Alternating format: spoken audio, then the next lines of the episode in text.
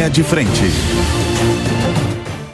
Boa tarde, eu sou o Fernando Capês e está começando Linha de Frente desta terça-feira, dia 20 de fevereiro de 2024.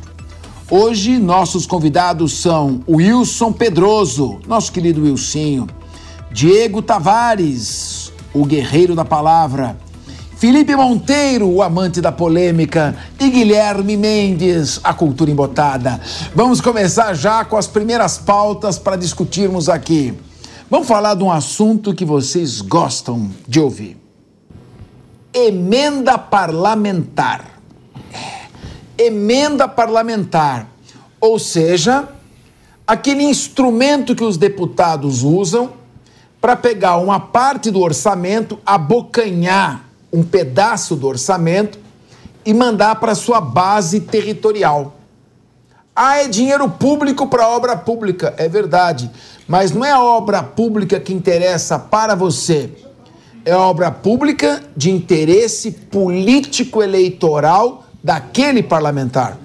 Então você pega ali, tem a administração pública federal, tem todo um planejamento, tem regiões que são mais carentes que outras, mas não uma parte do dinheiro é abocanhado pela faminta horda eh, de deputados que querem as suas emendas parlamentares e distribuído ali para suas bases territoriais.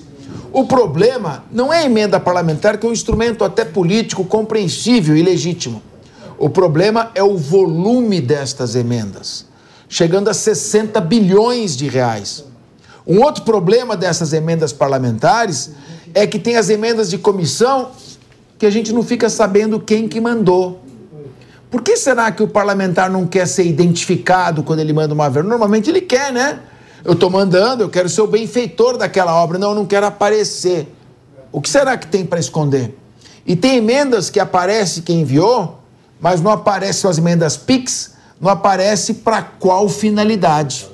É, é sobre esse tema que está exagerando nós estamos com um déficit fiscal de quase 250 bilhões de reais.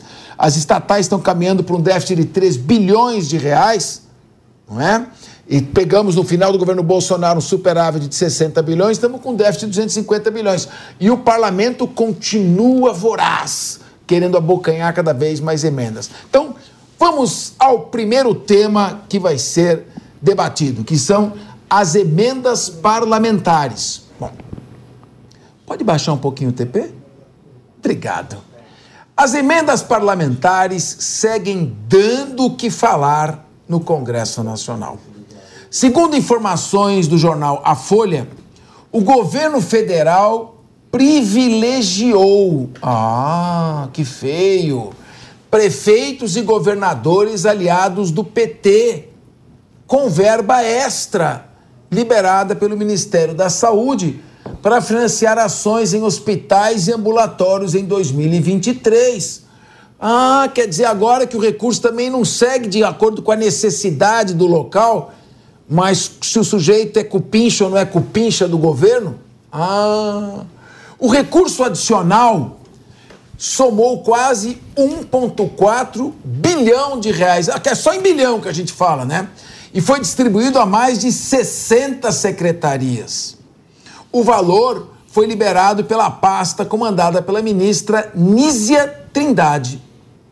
Ela é um dos principais alvos da volúpia do Centrão, que mantém pressão constante sobre o governo para conseguir mais recursos da saúde. E além disso, o Centrão cobiça o ministério onde a ministra Nízia está sentada. Eu gostaria de começar ouvindo alguém que eu sei que vai criticar essa palhaçada de emenda parlamentar para quem é cupincha, para quem é aliado, para quem é amigo. Emenda parlamentar já tira a, o investimento de um programa de governo e entrega para um programa partidário do interesse eleitoral daquele deputado. Emenda parlamentar agora não tem mais a identificação de quem envia, nem para onde é enviado. E para piorar, o governo colabora, privilegiando os seus aliados em vez do interesse público. Cadê o princípio da impessoalidade, Diego Tavares?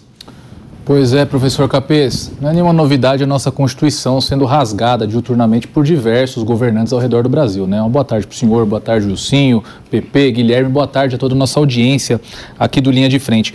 Mas me chama a atenção, professor Capês, é que você falou um número aqui que nós sempre alertamos a nossa audiência a respeito disso, 60 bilhões de reais e como nós dissemos agora na chamada matéria, e ainda da briga, né? 60 bi para ser distribuído para que o governo obtenha maioria lá no Congresso Nacional e a gente ainda não consegue alocar essa quantidade enorme de recursos para que o governo construa de fato uma base sólida. É, a respeito do interesse público, que o professor também colocou aqui é, no seu comentário inicial, evidentemente está sendo deixado de lado em detrimento do interesse político, sobretudo porque se avizinham agora as eleições municipais. Então, de fato, estão despejando dinheiro nessas bases onde o PT já tem prefeituras para manter ali os seus prefeitos eleitos, para que sejam eleitos, caso o prefeito da cidade esteja no segundo mandato, o seu sucessor, para que, enfim, o PT não tenha dificuldades de fazer ali seus prefeitos e vereadores e ampliar a sua base para as próximas eleições, eventualmente se perpetuando no poder. É muito triste que, com tantos problemas que o nosso país tem, com tanta necessidade que o nosso país tem, tudo que a gente discute aqui praticamente gira em torno do orçamento. Quando a gente discute câmeras nas fardas, a gente fala de orçamento. Quando a gente discute saneamento básico, a gente fala de orçamento. Tudo que a gente discute acaba desaguando no orçamento. E a gente vê que, às vezes, não é falta de dinheiro, mas é falta de um bom emprego desse dinheiro. Porque, novamente, nós temos 60 bilhões de reais, é, mais de um quarto do déficit que o ministro Haddad busca todo o tempo zerar, sendo empregado para essas pequenas obras que, novamente, como nós dissemos aqui, não vão de encontro ao interesse público, mas sim ao interesse político de ocasião. Está na hora do presidente viajar menos e tomar conta do Congresso ah, Nacional? Sem dúvida nenhuma. Pois é. Felipe Monteiro, boa tarde. Boa tarde, Capitão. Prazer em vê-lo novamente aqui no programa. É um prazer enorme ter você aqui. Você está nervoso? Está tranquilo? Estou tranquilo até demais. Então manda bala. Primeiro que cai por terra o argumento que todo mundo falava antigamente, Gui, que a emenda parlamentar era utilizada para comprar a base parlamentar. O que, que, é isso? Comprar que, pessoal, que é da, pessoal da oposição. O que, é Gui que você está falando? Quem Oi? é Gui? Ou ele, o telespectador aqui, a relação está muito ah, próxima. Ah, o Guilherme, a esquerda está muito ah, tá. próxima. Tá bom. Vamos é. chamar o Diego de Di.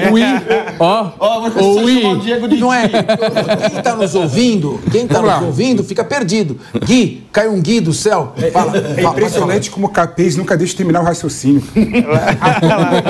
Quando eu estou desenvolvendo o meu pensamento, ele vai lá e arruma um jeito de atrapalhar é a tática de júri dele utilizada na bancada aqui de debate de frente.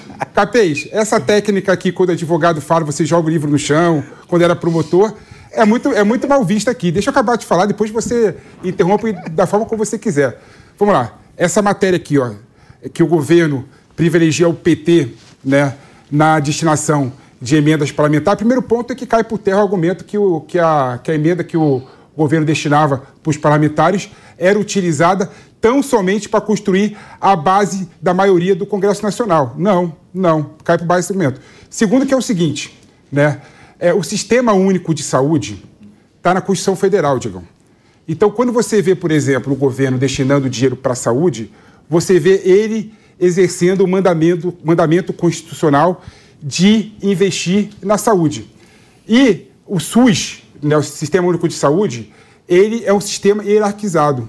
Ele é um sistema que preza pela é, hierarquização e pela especialização da localidade. Por exemplo, municípios maiores recebem verbas maiores porque recebe indivíduos e cidadãos de municípios menores. Então, quando eu peguei a lista de lugares que foram destinadas, essa emenda, que é bom lembrar, é emenda destinada para atividade de saúde de média e alta complexidade, ou seja, só podiam ser utilizadas em municípios que, pelo Sistema Único de Saúde, tem hospital que fazem cirurgia de alta complexidade, você vê que tem uma relação, uma correlação lógica entre a destinação desses valores e esses municípios de grande porte. Coincidentemente, a maioria, não todos, como, como a matéria quer falar e como vocês querem incutir na cabeça das pessoas que estão em casa, grande parte dessas, desses municípios são de aliados do PT. Mas o critério é o critério técnico, é o critério lógico. E mais do que isso, e mais do que isso que é importante destacar, essa emenda só é destinada após a aprovação da, é, do, da comissão que tem o Conselho dos Secretários de Saúde estaduais e municipais. Ou seja, os secretários de saúde estaduais, tanto de estado da oposição quanto de estado governista, tanto de município da oposição quanto de município governista, tem que autorizar. Então, seguiu um critério técnico. O critério de destinação dessa emenda seguiu o critério que todos os municípios, os estados da oposição em situação concordaram em destinar esses valores. Então, não vejo nenhum problema nesse tipo de emenda. Muito bem. Mais uma coisa, te cortei? Não, agora não. Pode falar? falar. Então tá bom. bom, é, Guilherme Mendes, embora o nosso querido Felipe Monteiro tenha feito um esforço retórico, usado todos os seus recursos de oratória para repetir várias vezes atendeu sim a interesse público, não atendeu a interesses partidários. Repetindo, não que ele seja partidário disso, mas o ministro da propaganda nazista Joseph Goebbels dizia: uma mentira repetida mil vezes vira uma verdade. Não fomos nós que escolhemos nada. Jornal Folha de São Paulo. Olha a manchete do jornal Folha de São Paulo. Insuspeito jornal Folha, que nunca foi acusado de não apoiar o Lula. Governo ignora a promessa de Lula, descarta propostas e privilegia aliados com verba. Queria que você, Guilherme Mendes, desse um reforço aí ao argumento do Felipe Monteiro, que parece que não, não colou. Por favor. Capês, infelizmente o, deba o, debate público no Brasil ficou esvaziado com determinadas narrativas que não fazem sentido. Então, quando a gente fala lei Rouanet, quando a gente fala emenda parlamentar, já vem logo a ideia de que é algo escuso, algo ilícito e coisa do tipo. Só que nesse caso, o Felipe, sem nenhum trocadilho infame, foi cirúrgico. Ele foi lá e, e colocou: olha, uma, uma notícia trazida pela Folha que deveria ser celebrada, que é o quê? O incremento dentro das verbas das emendas parlamentares de 1,4 bilhão para a saúde é algo que deveria ser comemorado e não criticado. E veja, nós estamos falando de 1,4 bilhão para 60 secretarias municipais e estaduais. Então, quer dizer, isso não significa absolutamente nada para quem entende um pouco de gestão pública, dado que a saúde é uma área que consome muitos recursos. Você sabe muito bem, hoje o cidadão que não tem um convênio, ele não consegue se hospedar, se, se, hospedar, se, se internar no hospital particular, porque ao final da, do dia a conta dele é de milhares centenas de milhares de reais. Então, quer dizer, é, esse argumento de que emenda parlamentar é usada para comprar voto de é, deputado, é, esse argumento de que é, a, o dinheiro destinado à saúde vai sofrer desvio e tudo mais, pode até ser verdade em alguns casos, mas nesse caso específico, a Folha transformou uma boa notícia numa notícia ruim. Eu celebraria 1,4 bilhão a mais para a saúde. Detalhe: saúde de regiões e, e, e, e, como é que se fala, é, secretarias municipais que não contam com a estrutura que as capitais contam. Então, quer dizer, o que o Felipe pontuou é verdade. Às vezes você tem ali um polo regional e ele recebe doentes de alta complexidade de toda uma região, porque senão sabe o que tem que fazer? Tem que pegar aquelas vans e quem vem aqui na, no, no Hospital das Clínicas vê isso diariamente. É van cheia de, de gente doente vindo do estado todo. Por quê? Porque a gente não tem polo regional para atender esse pessoal. E quem sofre é a pessoa que precisa do serviço público. Então eu acho que a Folha foi muito infeliz em transformar uma boa notícia numa notícia desastrosa. Muito bem. É, agora eu queria ouvir o nosso querido Wilson Pedroso. Wilson, é, o que nós estamos discutindo aqui, em todo respeito ao, ao nosso querido Guilherme Mendes, não é um bilhão e 400 milhões a mais para o Ministério da Fazenda. O que nós estamos discutindo aqui é o envio dessa verba de acordo com o interesse dos aliados. Ou seja, o governo privilegiando quem é aliado em detrimento do princípio da impessoalidade. Pode ser que tenha um prefeito bolsonarista no município que não tenha uma ambulância.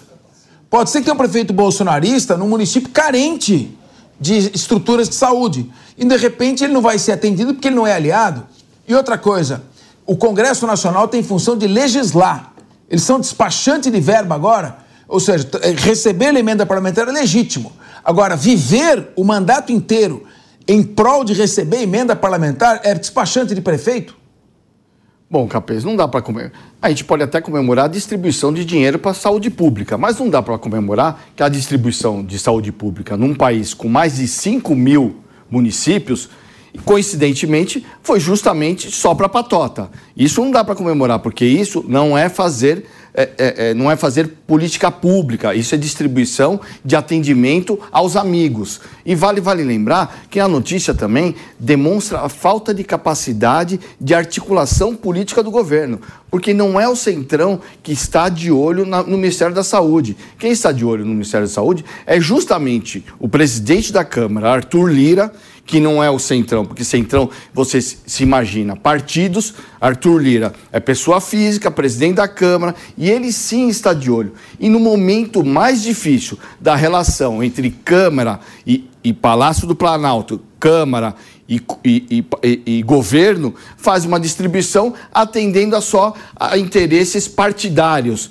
Isso não está certo, porque demonstra falta de habilidade. Porque a política pública de distribuição de emendas aos deputados ao longo do ano, que foram mais de 4 bilhões, 5 bilhões? Exato. 5 bilhões não, não tem surtido efeito porque eles não têm conseguido formar maioria. E aí, quando vai fazer uma política de, pública de atendimento à saúde, distribui só para municípios petistas. Não é possível falar em mais de 5 mil municípios, só municípios petistas têm a tal de complexidade que o, o nosso querido Felipe Monteiro falou. Vamos, é, vamos, não dá para ser inocente e achar que isso foi realmente complexidade e não tem política no meio. Ou senhor, das duas, uma aí. Ou, ou, eu só, só fazer um adendo nessa, nesse ah. ponto que o senhor levantou. É, ou nós admitimos que as emendas estão sendo usadas para fazer politicagem, para persecução de finalidade política,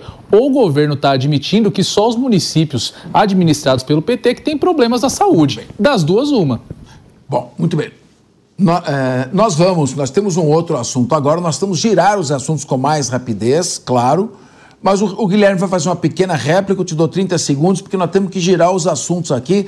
O nosso espectador quer mais temas, então esse já foi debatido.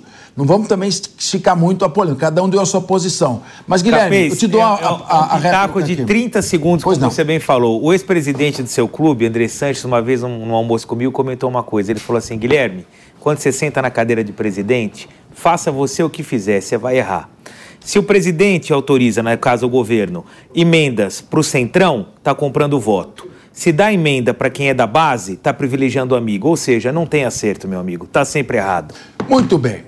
O ministro da Justiça e Segurança Pública, Ricardo Lewandowski, autorizou o envio de Força Nacional de Segurança para o município de Mossoró, no Rio Grande do Norte outra vez, agora para auxiliar na recaptura de dois detentos que fugiram do presídio local. A medida vem após seis dias de intensas buscas que mobilizaram centenas de agentes e recursos especializados. Serão deslocados para a região 100 homens e 20 viaturas da Força Nacional. Os fugitivos escaparam usando uma barra de ferro retirada da própria cela. Que interessante, hein? A complexidade do terreno, composto por matas, zonas rurais e grutas, dificulta o trabalho das equipes, que contam com monitoramento das estradas da, pela Polícia Rodoviária Federal. Bom, é, vamos parar um pouquinho, vamos repercutir um pouco este assunto. Diego Tavares, eu acho impressionante. Olha o desperdício de recursos públicos os soldados da Força Nacional são retirados das polícias estaduais do Brasil inteiro. Novamente, para ir atrás de dois criminosos que estavam num presídio de segurança máxima. Isso é uma vergonha. Estavam num presídio de segurança máxima, cerraram uma barra de ferro de uma das celas e saíram pelo teto, pelo telhado. Agora tem que parar o trabalho de policiais nos seus estados novamente no Rio Grande do Norte, que já foi dominado pelo crime organizado. Nós vimos ali as ações no ano passado, de dentro do presídio, comandaram incêndio em viaturas, em ônibus, em prédios públicos. Agora eu queria, Diego, dar uma olhadinha, pedir para a produção colocar a imagem do presídio, se possível até com aquele vigilante, o sentinela, o policial penitenciário, brincando de tirar o alvo numa pedra que estava ali. Isso. Uh, se ele, tem, ele tem tempo para tirar na pedra, mas não tem tempo de vigiar quem está saindo por cima. Dá uma olhada, ali é o Tatu, o Tatu que virou agora um, um Homem-Aranha, porque ele saiu pelo teto, e o Deizin Dá uma olhada, eu, eu queria que vocês analisassem, quem está tá tendo a imagem. Olha. olha, tem o sentinela, ele está brincando, dando tirinho na pedra, que bonitinho, olha lá. Ai, como ele atira bem, né? Olha, acertou a pedra, hein? Olha que bacana, que gasto inútil de munição. E aí você vê, dá uma olhada como tem a altura do muro, o sujeito serra a barra, consegue uh, sai daquele muro, depois pula uma cerca, corre no, entre as cercas com o, com o sentinela olhando, corre para outra cerca, foge. Agora, sem policiais. Desculpe, isso é uma vacalhação. Se esse é o presídio de segurança máxima, eu quero saber como é que é o presídio de segurança mínima, Diego Tavares. Pois é, professor Capês, esse é o tipo de pauta que a gente vira, revira, olha de um lado, olha de outro, a gente não consegue encontrar nada de correto aí. Começar por isso, né? Esse é o nosso sistema de segurança máxima, o que numa análise gramatical faz qualquer um pressupor de que é tudo que a gente pode entregar em relação à política carcerária e não foi possível, é, mesmo com a nossa segurança máxima, conter a fuga desses dois detentos. Agora, é, eu vou fazer um, um, papel aqui de advogado diabo e fazer uma defesa do ministro Lewandowski. Porque, em que pese nós tenhamos de fato um déficit nas polícias estaduais, as polícias estaduais já atuam aí com menos homens do que deveria, com menos estrutura do que deveria, eu acho que o Estado não pode deixar um episódio como esse passar impune. Então, acho que nesse ponto acerta o ministro de, de fato, empregar tudo aquilo que tem, todas as suas possibilidades, para tentar resolver a crise. Afinal, é também a primeira crise que ele enfrenta a, no, comandando esse ministério. Né? Tem alguns pontos de discordância com o ministro Lewandowski, mas em relação a isso, sou obrigado a concordar com ele que, de fato, o Estado brasileiro não pode passar esse recado que o nosso sistema de segurança máxima é tão violável, porque senão, atrás desses dois bois, vem a boiada. A gente está passando um recado para o crime organizado, caso nada seja feito a respeito desse episódio, de que qualquer penitenciária é possível de ser violada. E aí isso dá força. O Ministério Público, salvo engano, não me lembro agora se foi o Ministério Público ou se foi a Polícia Militar, é, identificou numa investigação um plano para resgate de líderes do PCC ao custo de mais de 100 milhões de reais. Então nós temos, do lado de fora das grades, as organizações criminosas investindo muito para recuperar essas lideranças. O recado que o Estado brasileiro tem que passar ao crime organizado agora é de que não é possível se violar um presídio de segurança máxima. E na eventual hipótese de uma violação como ocorreu, os criminosos serão recapturados. Olha lá, cadê o tiro? Quero ver o tiro, se ele acertou a pedra ou não. Guilherme Mendes, evidente, aqui não estamos fazendo nenhuma crítica específica dirigida a ninguém. Nós estamos fazendo uma crítica à crise do sistema penitenciário. É de um ridículo atroz. Dois prisioneiros criminosos perigosíssimos saírem de um presídio de segurança máxima desta maneira.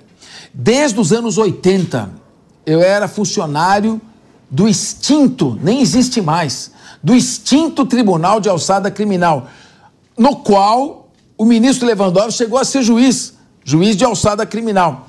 Antes dele ser juiz de alçada criminal, eu fui funcionário desse tribunal. E lá, o juiz corregedor dos presídios, na época, doutor Haroldo Luz, denunciava a então incipiente organização criminosa Serpentes Negras, dentro da penitenciária de São Paulo. E não se cuidou dos presídios, lamentavelmente. Hoje a polícia tem que prender. A hora que prende, põe o jeito lá, ele vê, ele vê membro de organização criminosa. Não só o primeiro comando da capital, tem várias organizações. Agora, olha isso, queria que você comentasse a, a, a ação do ministro, mas juntamente com essa informação. De acordo com o monitoramento do Conselho Nacional de Justiça, CNJ, Guilherme, um em cada três presídios do Brasil está em condições ruins ou péssimas. A, con a constatação feita pelo CNJ foi realizada a partir de inspeções em 1.778 estabelecimentos municipais, estaduais e federais. Além disso, dados da Secretaria Nacional de Políticas Penais indicam que de 2000 até junho de 2023, o déficit de vagas nas penitenciárias do país quase dobrou, passando de 97 mil para um excedente de 166 mil presos. Quer dizer, nós precisamos criar mais 200 mil vagas, pelo menos, para abrigar, para evitar esse acúmulo de presos. O Piauí, Guilherme, tem o maior déficit de vagas, são mais de 6 mil pessoas ocupando o que deveriam ser 3 mil vagas em 21 unidades. Aí não dá, não tem condição. Por falar em Piauí, 17 presos fugiram ontem da penitenciária lá. Oh, que beleza! Fugiram ontem da penitenciária Dom Abel Alonso Nunes. Só três foram recapturados. Então, Guilherme, nós estamos aqui, enquanto você vai atrás dos dois, nós estamos com uma crise generalizada. É o tonel das virgens danaidas, condenadas por Zeus a retirar água, do mar Egeu com tonel sem tampa. Sem tampa. Então, é difícil realmente. Aqui, é, não dá para querer politizar essa crítica, trazer ideologia. Nós temos que enfrentar de maneira profissional. A crise do sistema penitenciário é grave, presídio não é depósito de gente, principalmente porque, além da questão humanitária, vira uma fábrica de criminosos muito mais perigosos do que quando entraram. Capê, você tem toda a razão. E quando o pessoal, né, a imprensa e, e, e, os especialistas criticam o sistema penitenciário brasileiro, eh, usando como exemplo esse caso da fuga dos dois eh, criminosos lá em Mossoró, eh, eles erram flagrantemente, porque se tem algo que não vai bem, é o sistema como um todo, não os presídios de segurança máxima. É importante frisar, são 20 anos da política dos presídios de segurança máxima federal, federais e nós tivemos duas fugas duas fugas em 20 anos. São números, capês, muito mais eficientes do que nos presídios americanos. Nós vivemos agora e vimos há poucos meses o brasileiro, que não era um criminoso profissional, tinha lá esfaqueado a ex-mulher, fugiu num presídio de segurança máxima americano, escalando a parede e sumiu.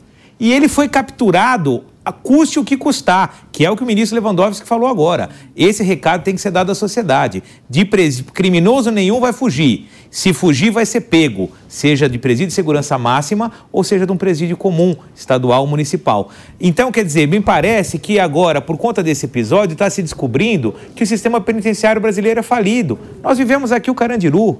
Todo mundo que passava ali na Avenida Zaquinar, que passava na Cruzeiro do Sul, aquilo é, é, o exemplo da falência. Penitenciária feminina, ali ao lado do, do, do Shopping Center Norte, aquela região ali da, da, da, da sede da polícia. Então, quer dizer, agora estão descobrindo que o sistema penitenciário do brasileiro, do DEIC, exato, está falido? Está falido há muitos anos. Por quê? Porque nunca se investiu. E aí é que, é que ele está um negócio.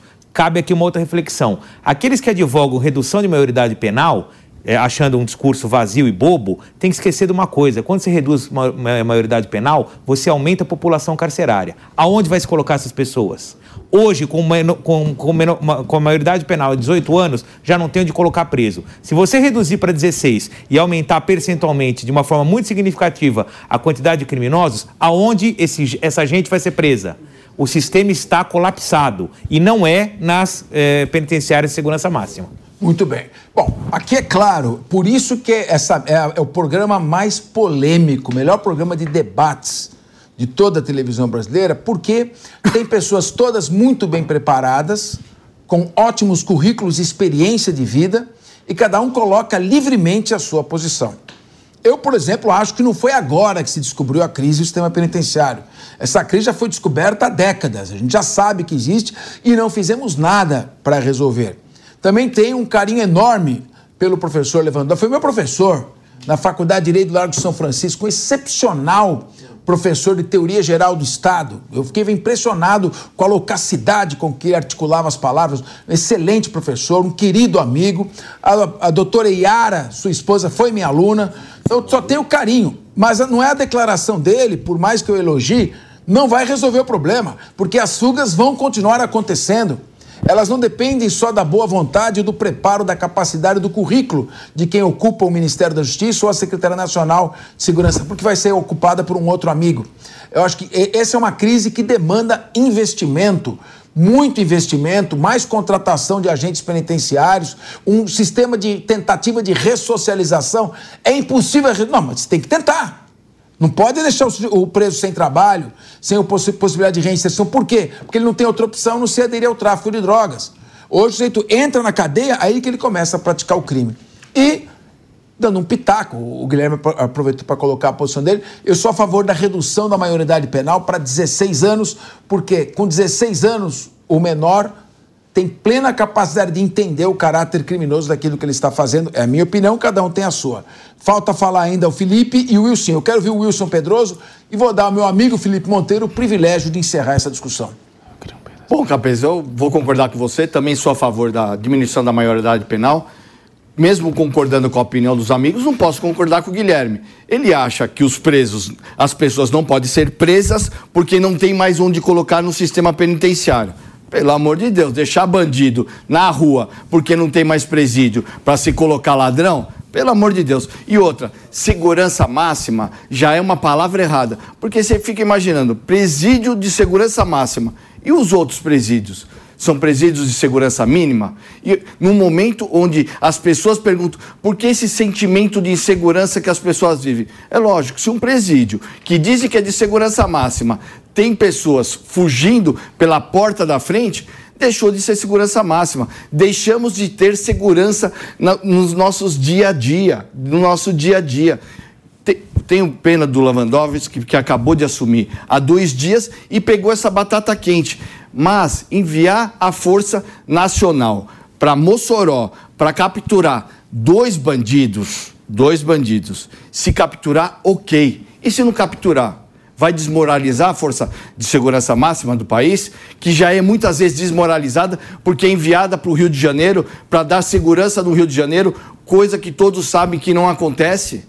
Vai desmoralizar por causa de dois, de dois detentos depois de quantos dias? Sete dias? Oito dias? Quantos dias já fugiram? Dez dias? Isso acha que a força de segurança máxima agora vai chegar e resolver o problema? Ah. Se resolver, ok. Se resolver, ok. Se não, se não resolver, se não resolver, sabe quantos, sabe, sabe quantos agentes já tem Mossoró, mimimi? Calma aí, mimimi.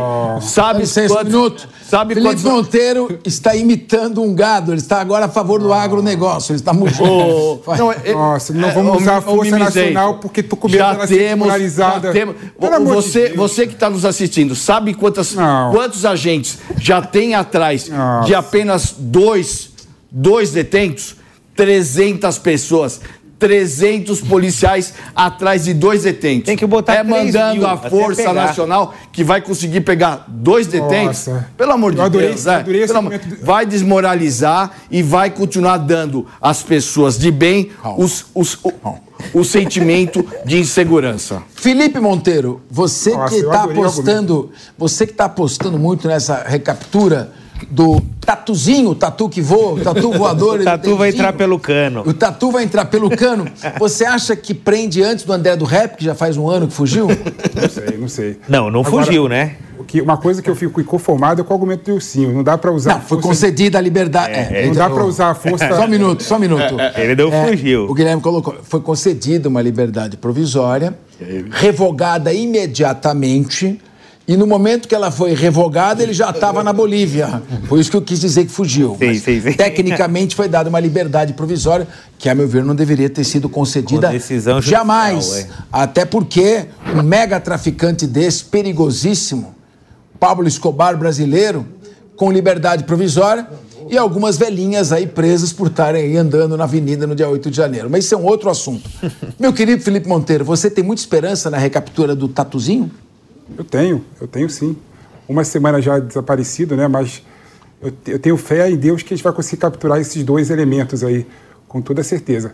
Agora, uma coisa que me conforma no argumento do Wilsinho, né? Dá até um pouquinho de dó, né? Não dá para usar a força nacional porque ela pode ser desmoralizada. Olha só o argumento. Onde vai o argumento do Wilsinho? Ela pode ser desmoralizada se não conseguir capturar os dois é, elementos que fugiram.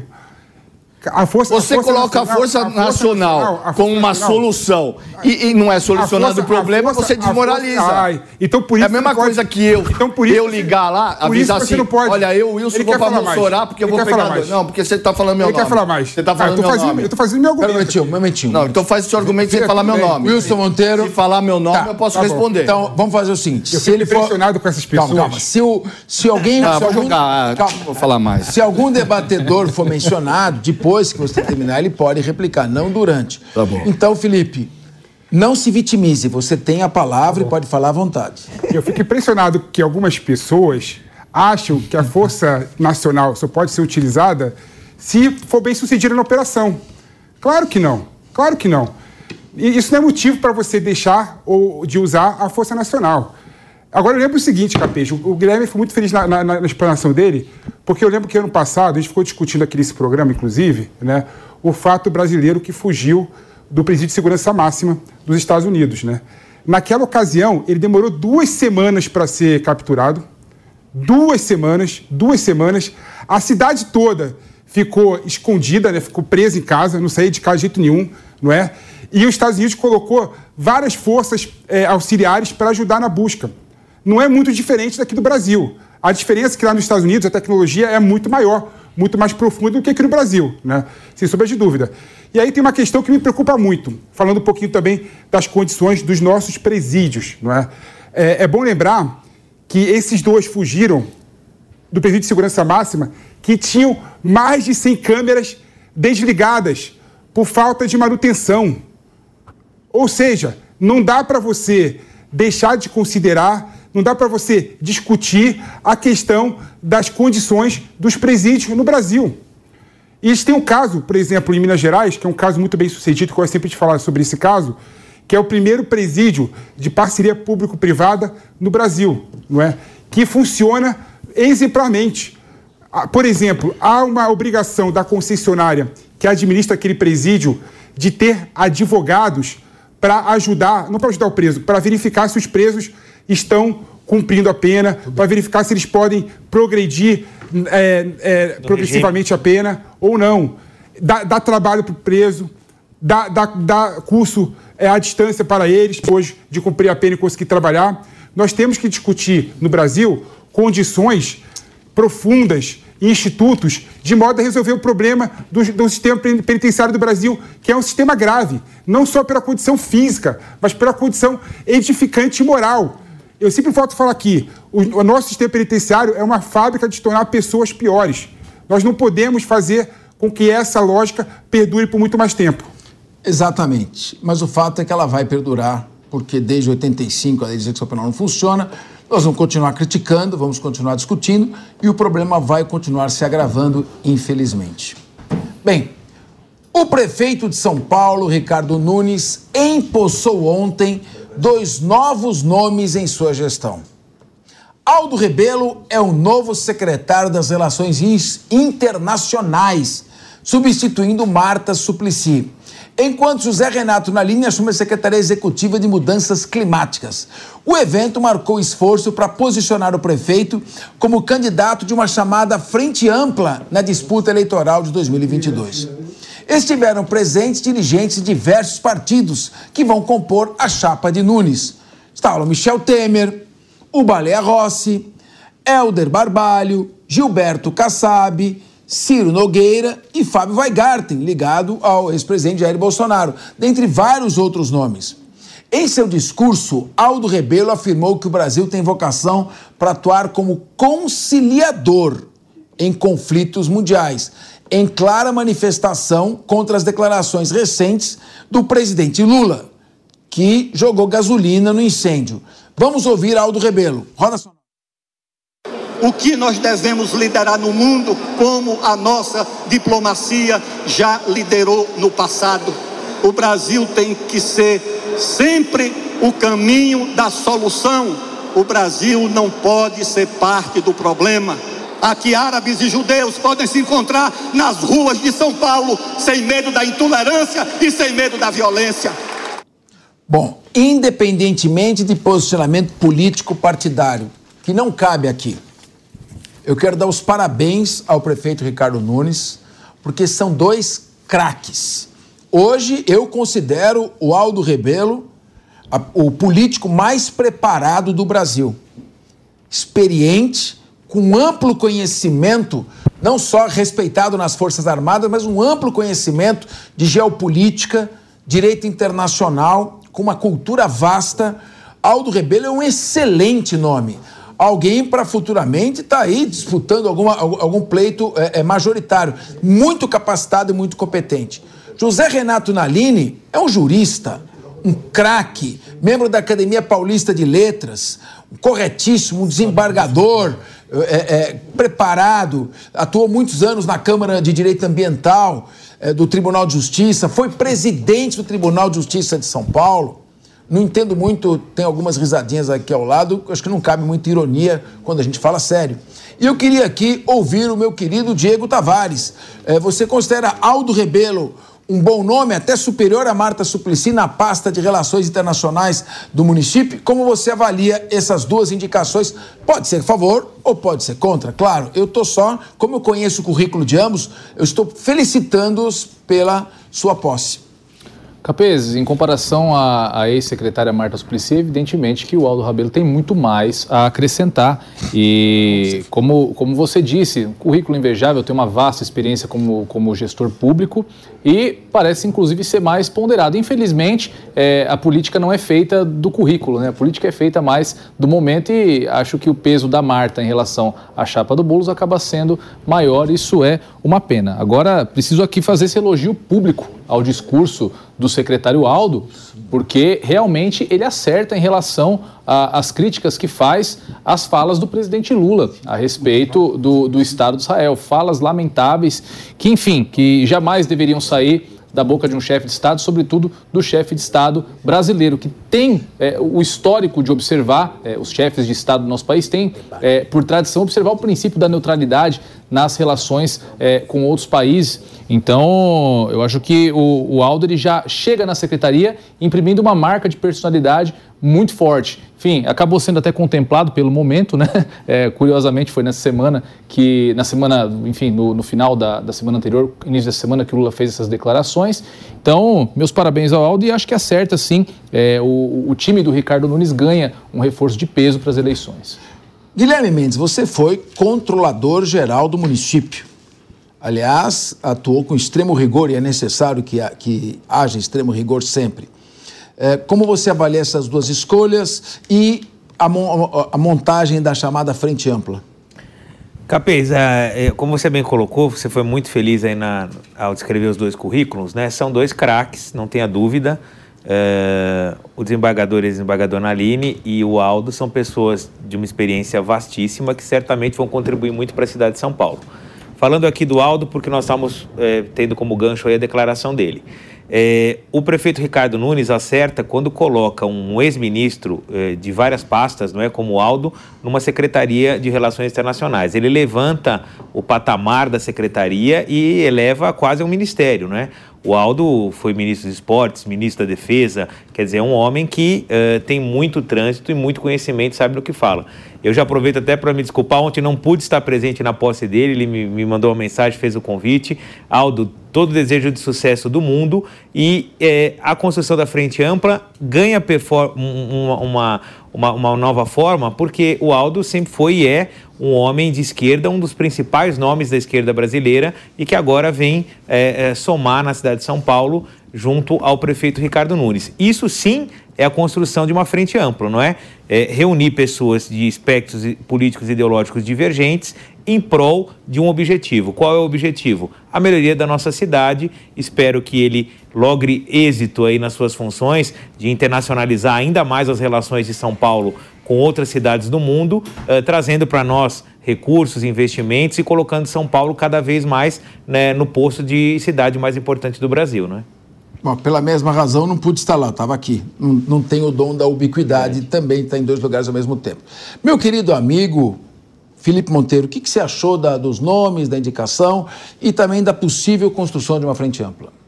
Não, o nome da Aldo Rebelo é um nome que todo mundo é, consensualiza, né? É um nome ex-ministro de várias pastas, de esporte, ciência e tecnologia, é, é uma pessoa que foi muito importante é, em vários aspectos para o próprio Brasil, né? uma pessoa de espectro de esquerda e que dialoga muito bem com todas as é, fontes, com todas as ideologias.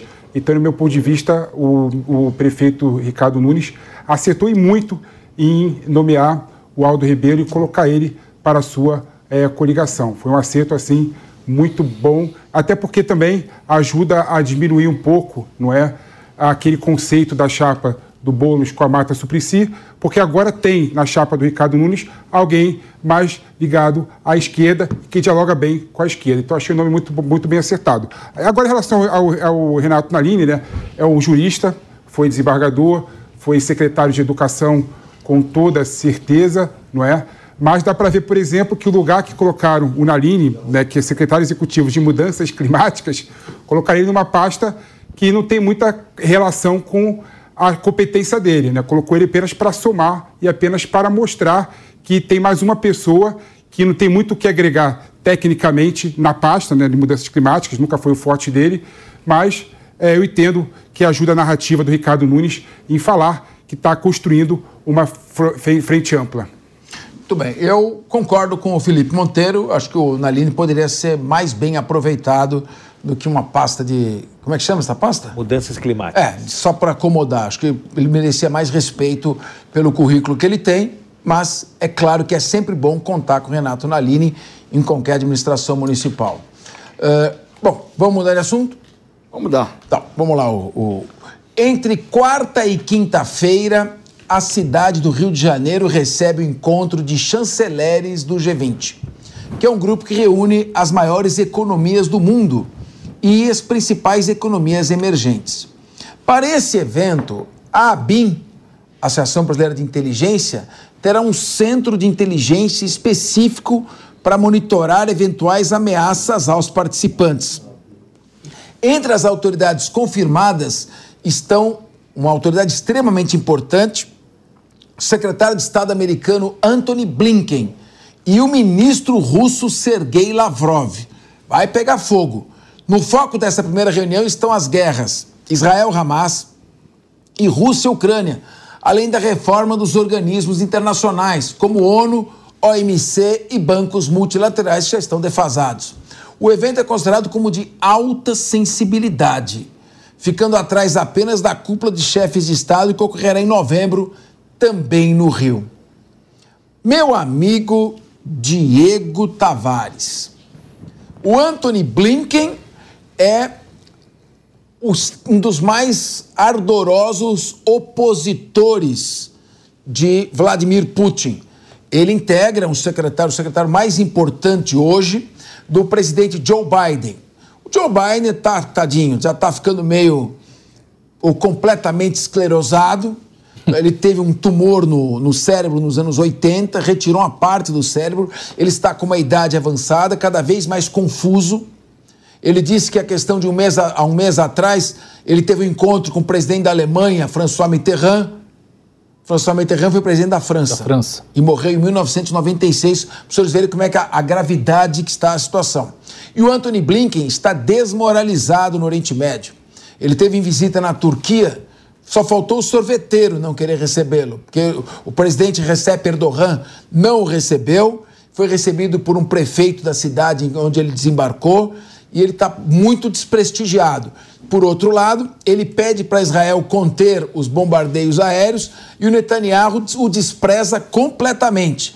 E ele não tem nenhuma força, porque o Congresso americano, pró-Israel, aprova as verbas que são necessárias e que Benjamin Netanyahu sabe que Joe Biden e Anthony Blinken não conseguem detê-lo.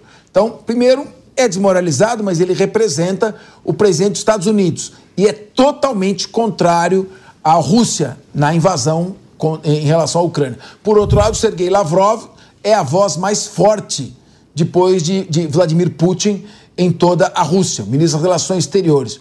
E agora essa declaração que o presidente Lula deu, comparando a reação de Israel ao que os judeus sofreram no Holocausto, ou seja, os judeus estão impondo um Holocausto aos palestinos Absurdo. na forma como Hitler impôs a eles. Todo esse componente pode tornar essa cúpula do G20 extremamente é, inflamável e, e perigosa, potencialmente perigosa?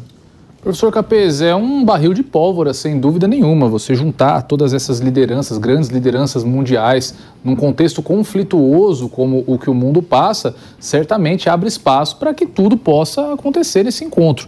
É, eu só fico, só fico feliz que serão, serão representantes de grandes autoridades, né? Porque imagina só o Lula nesse clima que ele vem com essas declarações polêmicas a respeito do conflito Israel-Hamas, que, como nós dissemos aqui há pouco, é o que vai pautar esse encontro. Se ele está presente num evento como esse, a essa altura do, do, do conflito, enfim, com todas as declarações que os líderes mundiais mundiais têm dado. Então, é realmente aguardar para ver o que vai sair desse encontro. Infelizmente, o que eu acho muito difícil de sair de uma reunião como essa é uma solução, porque, como você mesmo aqui disse, são diversas lideranças que têm interesses muito diversos, têm opiniões muito diversas e que têm sido tratados de formas muito diversas ao redor do mundo em suas visitas diplomáticas. Então, vamos aguardar para noticiar aqui o que, que vai sair de bom ou não desse encontro dos representantes dos líderes do G20. Bom, Guilherme Mendes, nós estamos aí, é, é, vão ter vários temas. Então, o tema Guerra Israel-Hamas. Você vem, vai ter a Rússia pró-Palestina. Vai ter os Estados Unidos, que faz aquele que está criticando Israel, mas é pró-Israel, não vai fazer absolutamente nada, vai só fa fazendo discursos. Você tem países do Oriente Médio. Você tem China.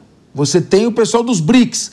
Como é que você avalia essa mistura, esse caldeirão que vai ser no momento em que, agora, independentemente de, do mérito das declarações do presidente Lula, não é questão do mérito, do efeito dessas declarações para acirrar ainda mais os ânimos nesse, nesse encontro. Você acha que vai ser um encontro extremamente polêmico, com farpas trocadas, ou será que vão tentar acomodar e, vão se comportar diplomaticamente?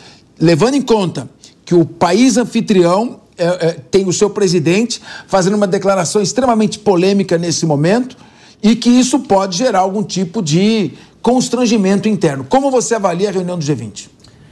Capei, sem dúvida que o tema guerra, e aí nós podemos falar Ucrânia e Rússia, podemos falar impropriamente chamar de guerra, não é? Porque quando você tem um grupo terrorista contra um Estado, eh, tecnicamente você não pode falar em guerra, não é? É um, é um erro conceitual grave, mas enfim, o conflito entre Hamas e Israel, tudo isso vai permear a reunião, até porque nós estamos falando da elite política e econômica do mundo. É, o G20 reúne 75% do PIB mundial. É óbvio que esse é um encontro protocolar, diplomático. Os trabalhos do G20 vão ocorrer durante todo o ano de 2024. Estão previstas mais de 130 reuniões temáticas é, espalhadas pelas cinco regiões do país. Então, quer dizer, é, o tema G20 vai permear a agenda é, do povo brasileiro durante todo o ano de 24 e é muito importante destacar o seguinte: o Brasil passa a ter um papel muito importante do ponto de vista global, porque é a primeira vez que preside um grupo de tamanha importância. É, é claro que é, a imprensa principalmente, que tenta talvez explorar as polêmicas, tentando pegar ali uma declaração numa entrevista, num momento é, de, de, de, mais, não, vou dizer descontração, mas de, de, de, menos zelo com as palavras, como aconteceu na África, quando o presidente Lula fez a declaração a respeito uh, do Holocausto e do Hamas, é, é eles vão tentar, de, de alguma maneira, é claro, aproveitar. Quando é que você tem aí a, a elite mundial reunida é, num, numa mesma sala? Isso é algo muito incomum. E, sem dúvida, os temas polêmicos, porque são eles que vendem notícias, são eles que vendem jornal, e são eles que vendem clique, vão estar ali juntos. Mas isso não tem nada a ver com o resultado do trabalho do G20. O foco do G20 no ano de 2024 é redução das desigualdades e eliminação da pobreza. Esse é o pano de fundo dessa reunião.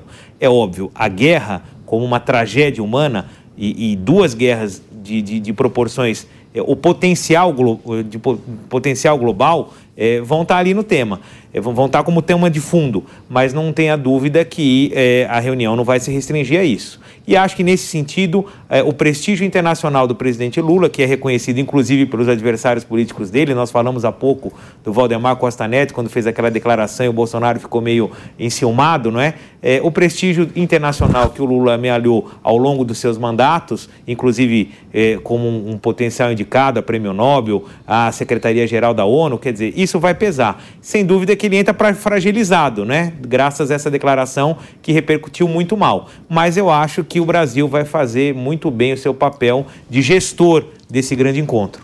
Bom, Wilson Pedroso, vou dar uma olhada aqui no quem compõe esse G20, quem vai participar dessa reunião e o perfil. Primeiro, África do Sul, posição coincidente não só com a do Brasil, coincidente com a do presidente Lula em relação à guerra ou conflito Israel-Hamas e alinhado com a Rússia, muito mais alinhado com a Rússia economicamente em termos bélicos. Argentina, com Javier Milei, o contrário. totalmente anti-Rússia e totalmente pró-Israel.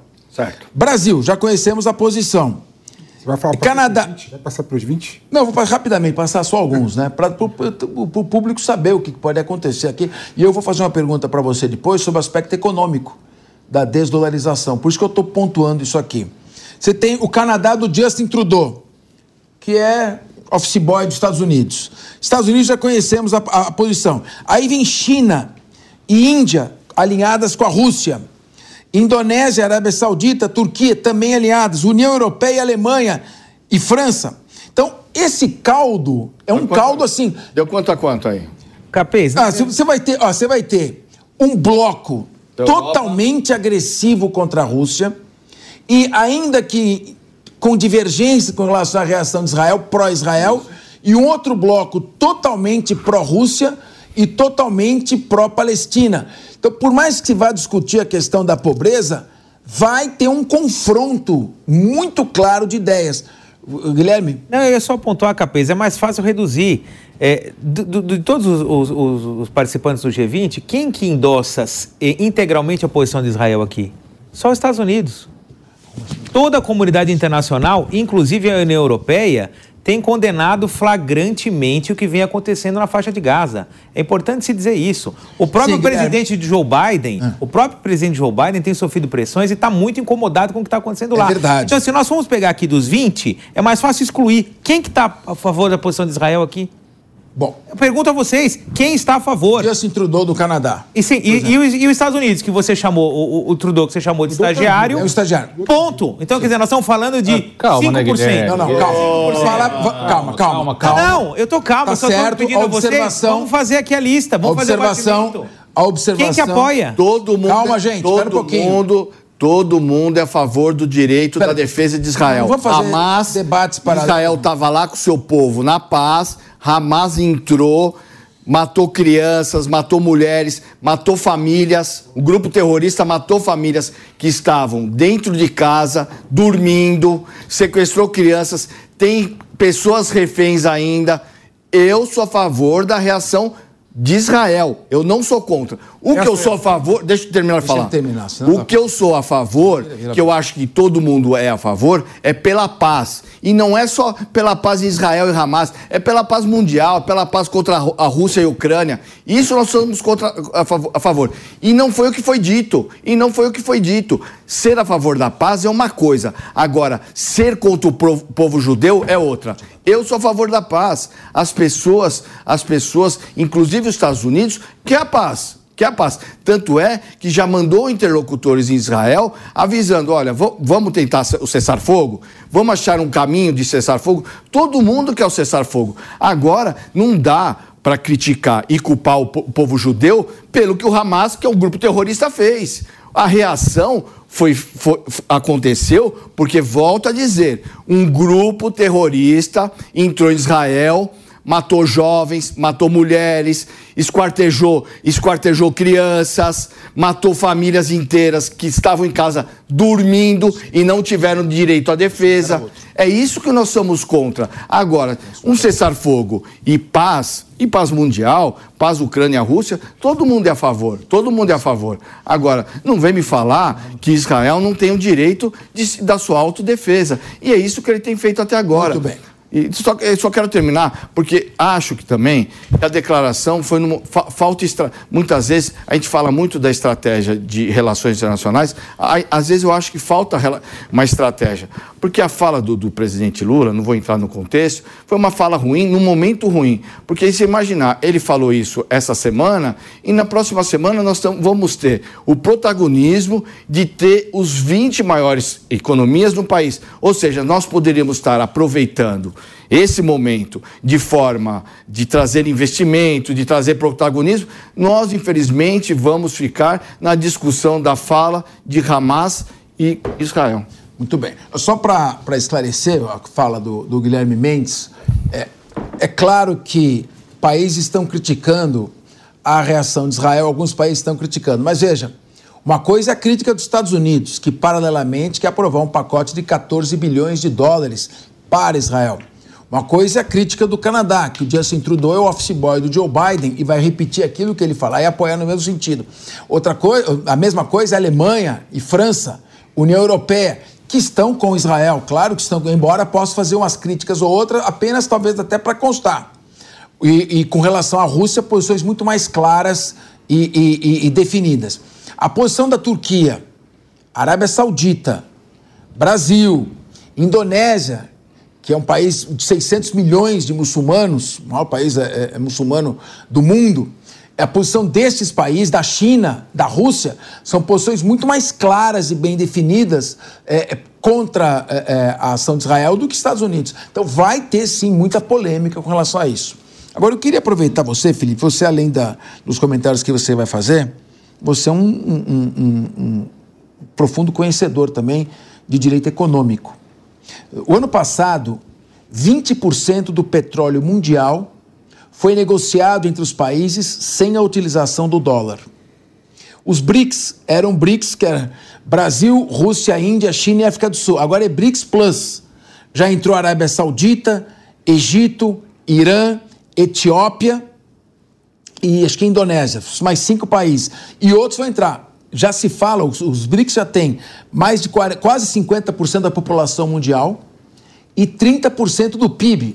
Em 92, o G7 tinha 40, quase 50% do PIB contra 16% do, do, dos, dos países sul-americanos e, e, e, africanos. Agora não, se inverteu. E o BRICS deve passar em termos de PIB. Como é que fica também essa questão sob o ponto de vista econômico? A sanção que os Estados Unidos aplicaram na China, tirando-a do sistema SWIFT de conversão, dizendo que a China agora não pode mais comercializar em dólar, foi um tiro no pé que os países estão negociando agora em rúpia, em rublo, em yuan, e, e, e, daqui a pouco vai ter em real. Ou se cria uma moeda comum do, do, do, do BRICS, ou eles vão negociar nas próprias moedas. Como é que você vê também o encaminhamento, sob o ponto de vista econômico, com os Estados Unidos presentes nessa reunião? É uma questão boa, Capês, uma questão boa. É, realmente, o mundo ele ficou diferente quando os Estados Unidos e a China buscaram a interdependência entre si. Né? Antigamente, a China cresceu muito por conta do investimento que os Estados Unidos fez na China. Não é? A China explodiu, os Estados Unidos também explodiu por conta da mão de obra barata da China, o mundo todo convivia harmonicamente entre si, era algo assim meio que normal, né, as relações tal. Aí depois do Trump, né, que aconteceu? Os Estados Unidos resolveu buscar a, inter, a independência da China e a China buscou também, a, tentou buscar a independência dos Estados Unidos. Com isso, as cadeias produtivas e logísticas ficaram muito mais caras. Aí a conclusão disso: o mundo tem taxa de juros cada vez mais alta, inflação cada vez mais alta, ou seja, o mundo se tornou muito mais complexo e muito mais caro, não é? Então, a busca da interdependência dos Estados Unidos e da China entre si gerou essa confusão institucional toda. E você tem razão, né? A partir do momento que dólar deixou de ser a moeda oficial em todas as transações, né? O petróleo era negociado somente em dólar, os contratos entre o Brasil e a África do Sul, entre Brasil e a Índia, Brasil e a China, era feito em dólar. O dólar tinha uma importância, né? E os Estados Unidos tinham uma importância muito maior. A partir do momento que os Estados Unidos resolveram é, brigar com a China e tirou a China do sistema internacional de transferência bancária, isso fez com que a China buscasse outra alternativa, outra a Rússia, desculpa, tirou a Rússia do sistema é, financeiro global. Isso fez com que é, a, a, Rússia, que, foi, que é uma grande potência, buscasse outra alternativa, se unisse com a China e mudasse completamente a face do sistema internacional é, comercial. Né? E aí os Estados Unidos perdeu uma certa importância e o reflexo está agora nos Estados Unidos. Né? Problema com inflação alta, problema com juros alta, e isso é algo que eu não vejo mudança, infelizmente, no curto prazo. É isso aí. É, o mundo está mudando, o seu perfil está mudando completamente. O mundo caminha para uma multipolarização econômica. E hoje os países do, do, do hemisfério sul começando a se unir. A, as fontes energéticas estão todas ali na Rússia e no Oriente Médio, praticamente. A Venezuela mal produz petróleo, apesar de ter as maiores reservas do mundo, e caminha, sim, para uma reação contra o dólar. Desde 1974, desde 74, o dólar não é lastreado em ouro. Ou seja, os, os Estados Unidos emite papel ele emite é, dólar, cada nota de 100 dólares ele gasta centavos para fazer. E não tem o, o, o, correspondente lastro em ouro. Não tem problema, porque ele inunda o mundo de notas de dólar e com isso ele financia o seu déficit. Sua dívida está em quase 35 trilhões de dólares. E o país vai alimentando essa dívida com a emissão de papel. E a inflação é controlada porque o papel é inundado, porque o mundo precisa de dólar para a compra das suas mercadorias. Essa é a guerra mais, mais assustadora que os Estados Unidos podem enfrentar. Não acredito que a China vá invadir Taiwan. Não acredito. A China, na verdade, pretende esquentar uma guerra fria com os Estados Unidos para provocar uma crise econômica. Olha, mas, por favor, mas, por essa, favor. mas essa é uma situação, por exemplo, que o Brasil podia ter uma certa oportunidade, né? Porque o mundo todo está olhando para Taiwan e para a China e acha que a China vai invadir Taiwan. Eu concordo com você que isso é quase é impossível acontecer, mas o Brasil poderia ser uma alternativa para o mundo para construir uma fábrica de semicondutores e tecnologia embutida e, e crescer a nossa indústria, por exemplo. Né? Muito bem. Até porque a estratégia dos Estados Unidos é retirar a Rússia, de retirar da, da, China o acesso a microcondutores avançados. É uma guerra econômica e a China hoje é o adversário mais temido pelos Estados Unidos. Vamos falar agora sobre a guerra da Ucrânia. Voltou a, a guerra da Ucrânia. O governo de Volodymyr Zelensky pediu novas sanções econômicas à Rússia após a morte de Alexei Navalny, um dos principais opositores de Vladimir Putin. Quem acompanha tudo isso é o nosso correspondente Luca Bassani, ao vivo de Dnipro, região ali do Rio, que faz quase que a divisa né, do leste-oeste ali. O Dnipro, se a Rússia passar o Dnipro, vai conquistar a Ucrânia inteira. Então, essa é, um, é uma região que a Ucrânia precisa defender com unhas e dentes. Boa noite, Luca quais países poderiam impor novas sanções e, considerando que as sanções aplicadas até agora não, não deram resultado nenhum, a Rússia cresceu mais o seu PIB, 2,6% o ano passado, do que qualquer outro país europeu. E ela está mais forte economicamente do que antes. Que sanções essas poderiam surtir efeito? Ou é o Zelensky novamente falando por falar? Boa tarde, você, Capesa, todos que nos acompanham. Não é só o presidente Zelensky, mas são outros políticos aqui da Ucrânia que pedem é, sanções sobre a Rússia, principalmente a personalidades políticas russas após a morte de Alexei Navalny, que é atribuída pelos ucranianos e tantos outros líderes ocidentais é, na responsabilidade do Kremlin. Essa morte que até agora segue sem resposta. Inclusive, a mãe de Navalny exige poder ir ao necrotério, ver o corpo do filho e dar a ele um enterro é, digno, algo que não foi autorizado pelas autoridades russas até o momento. Até agora, alguns países da União Europeia se mostram favoráveis a esse novo pacote de sanções. A Alemanha, Suécia, Holanda, mas o que esperam é que o grupo como um todo possa emitir como se fosse uma espécie de pacote conjunto, algo que será discutido ainda em Bruxelas. O fato é que a viúva de Alexei Navalny está tendo muita publicidade dentro da União Europeia, além, é claro, de sua mãe, que está sendo frequentemente entrevistada, já que pede o direito de ver o filho é, mais uma vez antes dele ser enterrado, além, é claro, de poder é, organizar um, um, um enterro digno para ele, como eu disse, ele que morreu muito jovem, com 47 anos de idade. Em relação às sanções econômicas, eu que estive na Rússia duas vezes durante esse período de guerra, vi que elas não surtiram tanto efeito, mas apesar do crescimento positivo do PIB durante o ano 2023, perto aí de 3%, vale ressaltar que a queda foi também de 3, 4% em 2022, então a coisa acaba compensando a outra, não é, um, é, mil maravilhas. Muitos europeus, inclusive, falam que essas sanções surtiram efeitos apenas é, no médio e longo prazo, algo que teremos que esperar para ver, mas por enquanto a vida dos russos segue bastante tranquila. Isso pude ver é, pessoalmente lá em múltiplas cidades quando estive o ano passado. Muito bem, Luca. É, em compensação, a Alemanha, que já passou a ser a terceira maior economia do mundo, começa a sofrer um processo lento de desindustrialização em razão da crise energética. Ela está pagando muito mais caro o gás natural depois da destruição do, do, do tubo lá, da, da, do pipeline, né, do Nord Stream 1 e uma parte do Nord Stream 2, que são os gasodutos que levavam gás natural da Rússia até a Alemanha. Então já começa também, depois eu queria o seu comentário, a ter uma pressão popular em que os, os nacionais alemães, franceses, ingleses começam também a ficar preocupados com a economia própria, a economia do próprio país, o que pode também comprometer essa estratégia de sanções muito rigorosas. Vamos lembrar que a Europa continua comprando gás da Rússia. Só que ela compra através da Índia. Né? A Índia compra o gás e revende, a Turquia. Então isso acontece também. E você pode comentar isso, Lucas, mas eu já chegou uma informação agora há pouco importante que eu queria que você pontuasse também. Os Estados Unidos vetaram mais uma resolução do Conselho de Segurança da ONU. Olha aí o Guilherme Mendes, que você estava falando que os Estados Unidos também, o Biden criticou Israel. Ó, ele vetou a resolução do Conselho de Segurança da ONU para cessar fogo entre Israel e Hamas. Conta pra gente. Quer dizer, o Biden faz críticas à reação de Israel, faz críticas aos bombardeios aéreos sobre a faixa de Gaza. É, chegou a congelar, ele determinou o congelamento dos ativos financeiros de quatro colonos israelenses em razão de ataques a palestinos ali na Cisjordânia. Mas, ao mesmo tempo, faz esse discurso, mas a política continua a mesma. Posso, posso colocar, só complementar? Felipe quer complementar. O que parece, Luca, também, não sei se essa informação é verdadeira. No Conselho de Segurança de hoje, ou de amanhã, não lembro agora, os Estados Unidos pretende propor uma resolução é, falando que quer o cessar-fogo também, né?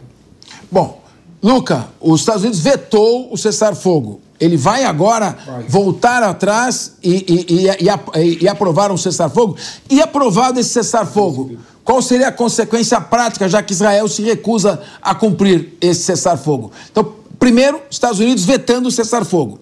Segundo, a informação trazida pelo Felipe Monteiro da possibilidade de dele, dele, dele, apresentar, ele, dele apres, ele, ele apresentar, uma resolução Confir, se você confirma isso também, e neste caso, qual seria a consequência? Muita coisa? Olha, Capes, essa é a terceira vez que os Estados Unidos é, vetam uma resolução de cessar-fogo, essa que foi encabeçada no Conselho de Segurança pela Argélia, e ela pediu cessar-fogo imediato, além da liberação de todos os reféns. Algo que foi é, aprovado por 13 dos 15 países, teve a abstenção do Reino Unido e o veto norte-americano. Os Estados Unidos, todavia, como o Felipe falou, eles pretendem encabeçar uma nova resolução ao longo dessa semana que é, pretende trazer em outros termos esse cessar-fogo, um cessar-fogo que acontecerá no momento mais propício, ou seja, seria um termo vago, não exigiria o cessar-fogo de maneira imediata, além da é, retomada da guerra eventualmente, não a finalização completa das hostilidades e também a liberação de todos os reféns. Nós vemos então que os Estados Unidos continuam exercendo grande poder perante o Conselho de Segurança, obviamente, assim como é, a China, a Rússia, o Reino Unido e a França têm o poder de veto, e, ao contrário do que muitos pensavam, que a fala do presidente Lula poderia repercutir positivamente e convencer outros países a embarcar nessa, é, nessa cruzada, se assim podemos dizer, para fazer com que Israel parasse com seus ataques e a população palestina tivesse uma chance, etc., nós vemos que é, há uma, uma, um caminho oposto que está sendo seguido pela política internacional. Afinal, infelizmente, o Brasil não tem tanta importância assim no aspecto das Nações Unidas e do Conselho de Segurança, até mesmo nas relações entre as grandes nações, porque é um país periférico que ainda não tem, ah, não, não se senta na mesma mesa que Rússia, China, Estados Unidos e União Europeia. Então, eu acredito que durante os próximos dias o presidente Biden será cobrado internamente. Essa é uma questão de interesse da política interna norte-americana, principalmente por setores mais progressistas, que vêm na, é, na, postura do presidente algo falho que pode, de certa forma, acabar mudando as eleições de novembro, já que muitos indecisos poderiam nem ir votar ao ver a postura que Biden tem tomado com Israel desde o começo da guerra, algo que nós vamos ficar aqui observando, mas pode ter consequências muito grandes, como nós sempre sabemos. É, os chamados neocons, neoconservadores, vão ficar com o Trump, se caso ele venha a ser o candidato, de qualquer maneira. Então o Biden precisa adotar uma postura progressista. A informação trazida aqui pelo Felipe Parabeniza até o Felipe Monteiro, é informação é, é procedente. Agora, essa proposta trazida pelos Estados Unidos, ela seria muito menos contundente e eficaz do que a que seria votada pelo Conselho de Segurança. Ela não pode ser vista também como simplesmente um, um, uma uma fraude, ou seja, um, uma tentativa meramente diplomática de se manifestar, mas sem qualquer consequência, porque pedir para um cessar-fogo, que, eh, que pode ser recusado é, por Israel, não, não, não, traria eh, uma desmoralização ainda maior para o governo Biden? É essa a minha questão. É. Sim, seria uma, uma medida que teria um caráter publicitário muito grande. Estados Unidos encabeçam pela primeira vez uma resolução de cessar-fogo na faixa de Gaza, mas de fato, pelos termos do próprio acordo serem muito vagos, isso acaba não tendo nenhuma resolução de ordem prática. Nós sabemos que eh, os Estados Unidos defendem sempre o direito de Israel de proteger a sua soberania, e apesar de ter pedido para que o exército de Israel tivesse eh, uma reação um pouco mais pontual, operações mais cirúrgicas, não fez nada de maneira muito efetiva para evitar com que o número de mortes civis chegasse ao patamar que chegou agora, infelizmente, um número muito grande, alguns calculam na faixa de 30 mil pessoas. Lembrando sempre que esses dados eles podem ser verdadeiros, mas podem às vezes carecer de alguma precisão, porque é, o Ministério da Saúde da faixa de Gaza é administrado pelo Hamas, que é um dos beligerantes dessa guerra e também tem interesse nas informações que são divulgadas pelo mundo. De maneira alguma estamos desmerecendo a, as vidas perdidas e as mazelas da, dessa guerra que tem é, ceifado tantos inocentes durante esse, esse período. De qualquer maneira, o presidente Biden está muito preocupado internamente, ele sabe que tanto a guerra aqui na Ucrânia e Rússia quanto a guerra Israel-Hamas vão ser os assuntos mais discutidos nos debates é, entre ele e o uh, candidato Donald Trump, e ele carece muitas vezes dessa desse talento na retórica e, portanto, precisa mostrar em ações enquanto ainda é presidente, ou pelo menos durante esse, o final do primeiro mandato, é, para não ser colocado contra a parede diretamente por Donald Trump, que com certeza verá, é, chegará preparado para essas discussões quando os debates acontecerem por volta de outubro do, deste ano aqui, 2024. É, na política, é melhor você ter uma decisão firme e questionável, não muito correta, do que a indecisão. Vetar o cessar-fogo é uma posição, pode ser criticada ou não. Agora, apresentar uma proposta inócua de cessar-fogo, que pode ser desatendida por Israel, será a completa desmoralização de um já desmoralizado governo Biden. É, você concorda com isso? Concordo. Eu acho que nesse momento a gente vê que é, Joe Biden quer dar muitas respostas ao, ao, seu eleitorado, principalmente esse eleitorado mais progressista, indeciso de cidades e estados que são cruciais para as eleições e que, pelo sistema americano de, da não obrigatoriedade do voto, podem simplesmente decidir não seguirem as urnas no próximo novembro e, portanto, fazer com que Donald Trump acaba tendo uma vantagem. Afinal, os eleitores de Trump são sempre muito decididos, comparecem às urnas e aí os indecisos poderiam dar de bandeja a vitória de Trump nesses estados chaves, que incluem a Pensilvânia, Georgia, até mesmo é, Arizona, Nevada, entre tantos outros que a gente observou durante os últimos dois ciclos eleitorais. Joe Biden segue com uma difícil missão e também aqui na Ucrânia a posição dele não segue nada fácil, já que, ao contrário do que pensa Trump, ele é favorável do envio de mais dinheiro. Vladimir Zelensky espera esses 60 milhões de dólares, inclusive atribuiu durante entrevistas nos últimos dias, Capês, que a falta desses armamentos ou a demora na chegada dessas munições que fez com que os soldados ucranianos tivessem que abandonar a cidade de Avdivka, é, no do, é, Oblast de Donetsk, uma vitória para os russos, a mais importante dos russos desde maio do ano passado, quando conquistaram Bakhmut. Ô, ô Lucas, só para encerrar, bem rapidamente, uma última pergunta. Eu vi em algum lugar que teria vazado uma manifestação do Barack Obama para que o Joe Biden repensasse a sua candidatura e que ele iria F pontinhos up em inglês mas o F pontinho sem app incluído, a campanha do Partido Democrata. Você ouviu algum rumor com relação a isso? Porque o Biden não está legal, né? Está tá confundindo um, um, um, é, é, François Mitterrand com Emmanuel Macron.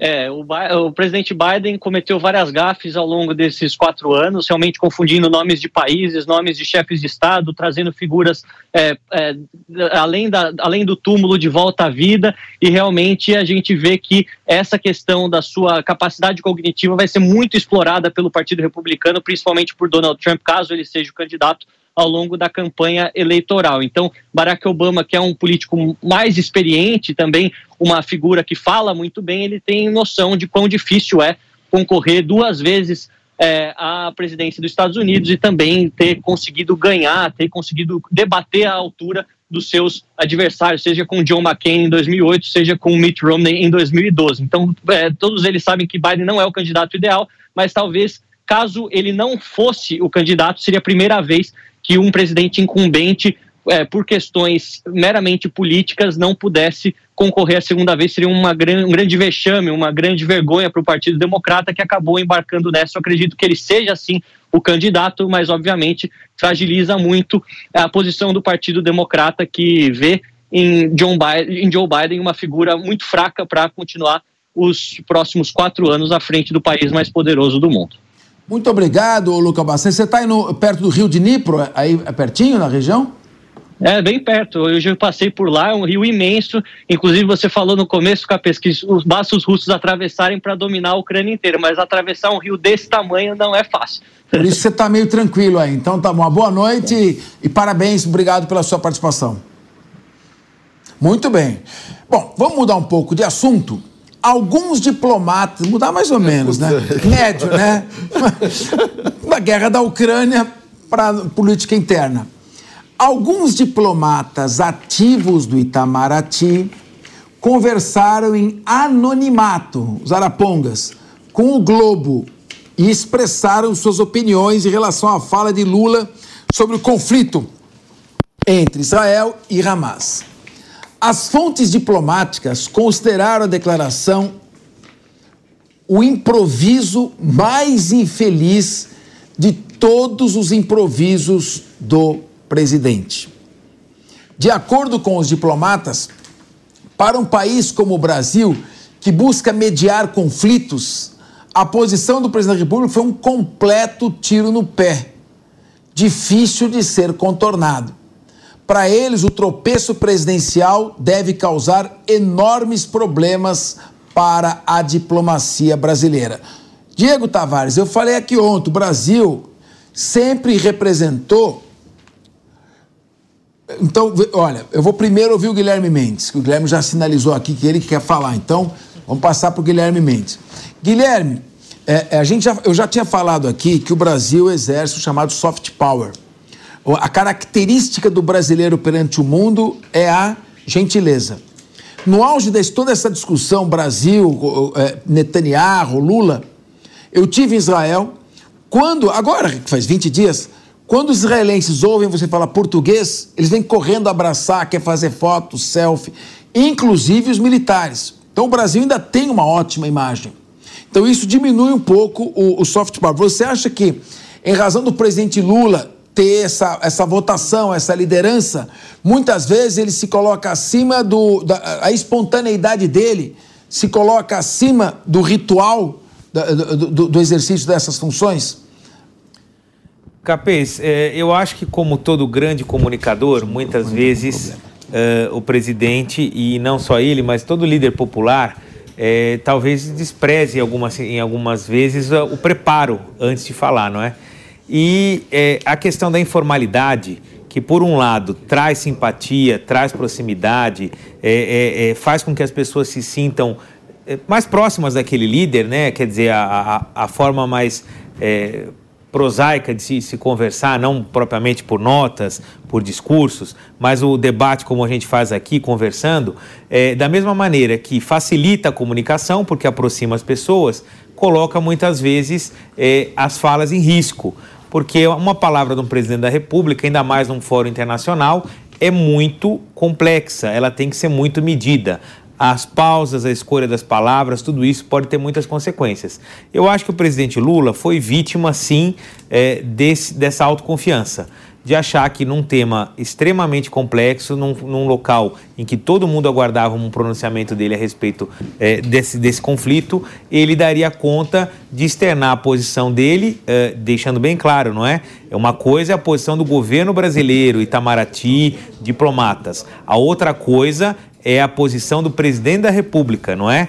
E aí, é, na hora em que ele fala de improviso, na hora em que ele fala de uma maneira informal, isso tudo uh, uh, pode, sem dúvida, ter uh, sabotado e prejudicado a sua capacidade de comunicação. Tá gentil, Agora, Guilherme. não, não estou gentil não, até porque sabe o que acontece? É, as pessoas esqueceram de um ponto fundamental nessa questão. Quando eu não sou advogado-presidente, mas eu entendi plenamente o que ele quis dizer na medida em que ele coloca o desejo de extermínio, o desejo de extermínio, como o ponto comum entre o Holocausto e o que vem acontecendo no Hamas. O erro dele, na verdade, não é, é, é em fazer, em, em apontar esse desejo de extermínio. O, o, erro dele em dizer que isso acontece pela primeira vez ou de uma forma maior. Pelo contrário. Não há desejo de infelizmente, infelizmente, isso acontece em vários capítulos da história da humanidade. Aconteceu com os curdos, aconteceu no Tibete, aconteceu eh, nas, nas, nas, províncias, nas províncias não, né? Na, na, na União Soviética. Então, quer dizer, na hora em que o conflito extrapola a, o interesse extrapola a guerra e você passa a querer eliminar aquele seu inimigo. Isso acontece e eu não tenho é, é, a mínima dúvida, a mínima dúvida. Tanto é que todos têm sido unânimes em condenar a ação desproporcional e legítima de defesa de Israel.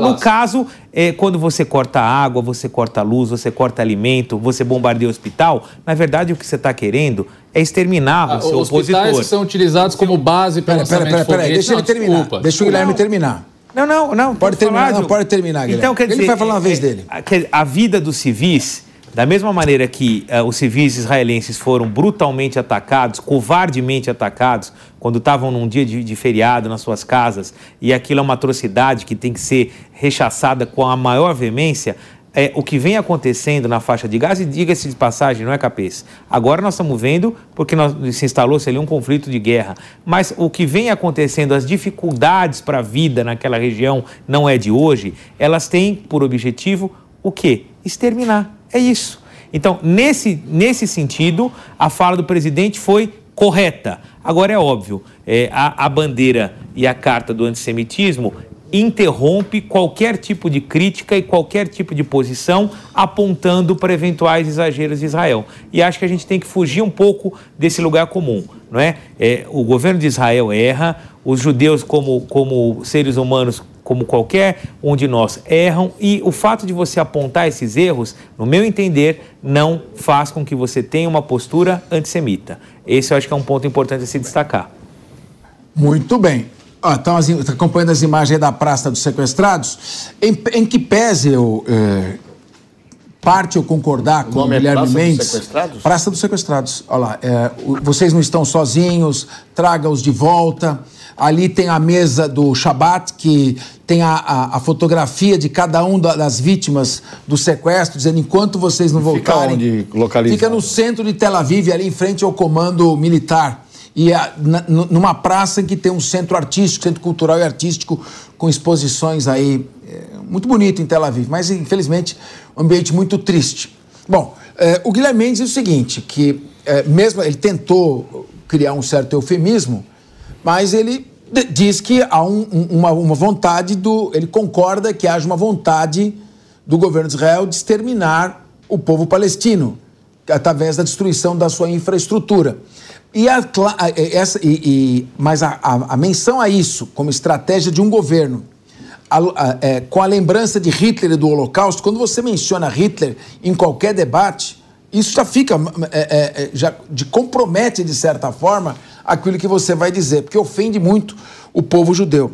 E veja só, agora vou, nós vamos para um outro patamar. Não vai ter água na fervura. O incêndio vai ser apagado com gasolina. Querem ver?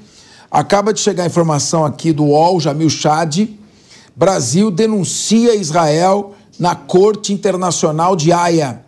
Diz que a ocupação é inaceitável e ilegal e já pronunciou nessas audiências criticando tanto a ocupação de Gaza quanto a ocupação da Cisjordânia. Bem, Veja, essa é uma posição distinta da fala do Lula, que compara com o Holocausto, Hitler, que estão. Uh, a gente sabe, não precisa nem eh, dizer que os nazistas encaminhavam crianças, mulheres para campos de concentração onde eles eram exterminados, né, viravam fumaça. E aquilo era feito com o propósito de exterminar todo o povo judeu do mundo. Claro que o que está acontecendo é grave, eu, eu critico os bombardeios, uma opção operacional equivocada, não se pode fazer uma punição coletiva. Mas é outra coisa. Só que agora nós estamos para um outro patamar, Diego. Eu quero que você aborde também o aumento da crise diplomática para quase um, praticamente um rompimento entre Brasil e Israel com essa denúncia feita agora pelo Brasil. Agora, o pastor tem uma posição clara de confronto e, a meu ver, cada vez mais irreversível. É claro, professor Capes, é que nós não estamos acostumados aqui no Brasil com esse tipo de situação. Como nós já falamos aqui, o princípio da neutralidade nas relações diplomáticas sempre norteou os chefes de Estado brasileiro e está sendo rompido agora pelo presidente Lula de forma histórica. O Guilherme trouxe aqui que a opinião do presidente Lula foi unanimidade entre outros países. Guilherme, eu vi só dois tipos de elogios a essa fala lamentável do Lula. Um foi dos próprios asseclas do presidente e o outro foi do próprio Hamas. O Hamas foi a única organização, e vamos chamar de organização para não, não, cruzar algumas linhas aqui no, no, no do, do, nosso vernáculo, é, foi a única organização que elogiou essa fala terrível do Lula, essa fala antissemita, tanto antissemita que o presidente já é alvo de um pedido de impeachment, já é alvo assinado por mais de 100 parlamentares. Isso é uma já no Senado, já na Câmara, tem moções é de repúdio para mostrar no, no, no âmbito exterior que essa não é a posição brasileira de modo geral, é uma posição que veio, como foi dito aí pelos, pelos, pelos diplomatas do Itamaraty, de um improviso infeliz do presidente. E é uma fala lamentável, é uma fala que não traz nada de bom para o nosso país. É uma fala que rompe relações com o Estado, que quando nós tivemos o maior acidente de trabalho da história do Brasil, que foi o rompimento da barragem de Brumadinho, foi o único país que veio ao encontro do Brasil para prestar auxílio. Foi o Estado de Israel que mandou militares e mandou tecnologia para que nós localizássemos as pessoas que foram perdidas e os corpos que foram encontrados posteriormente.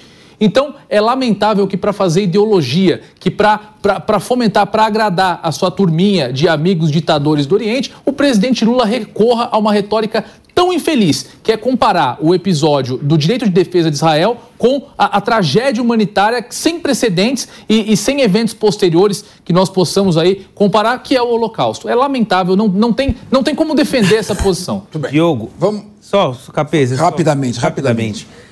Veja, nós temos que separar, minha gente. Por favor, lamentável fazer uso político de uma tragédia.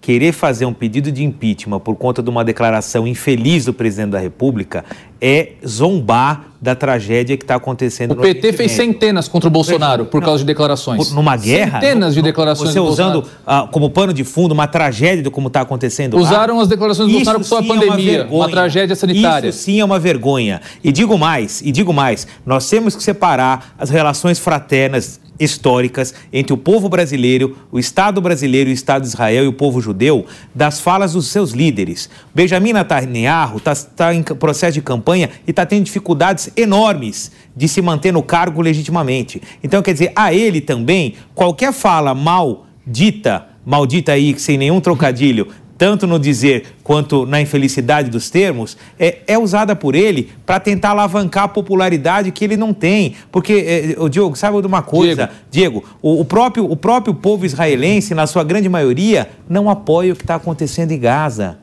não apoia, porque aquilo é uma carnificina e poucos são os judeus que apoiam é, é, esse tipo de prática de extermínio. É isso que está acontecendo. Eu nunca Agora, vi um exterminador Brasil, avisar que vai fazer o extermínio, no Bra... panfletar que o extermínio vai acontecer, como o Israel Bom, fez. Vamos ouvir o Felipe Monteiro agora, senão nós vamos ficar só, vocês dois vão ficar repetindo o que já disseram. Sim, sim. Né? É, é eu repito, é, holocausto, que é o genocídio do povo judeu, de ciganos e eslavos, significa uma ação dolosa, pré-determinada a extinguir, eliminar completamente, no caso, uma raça.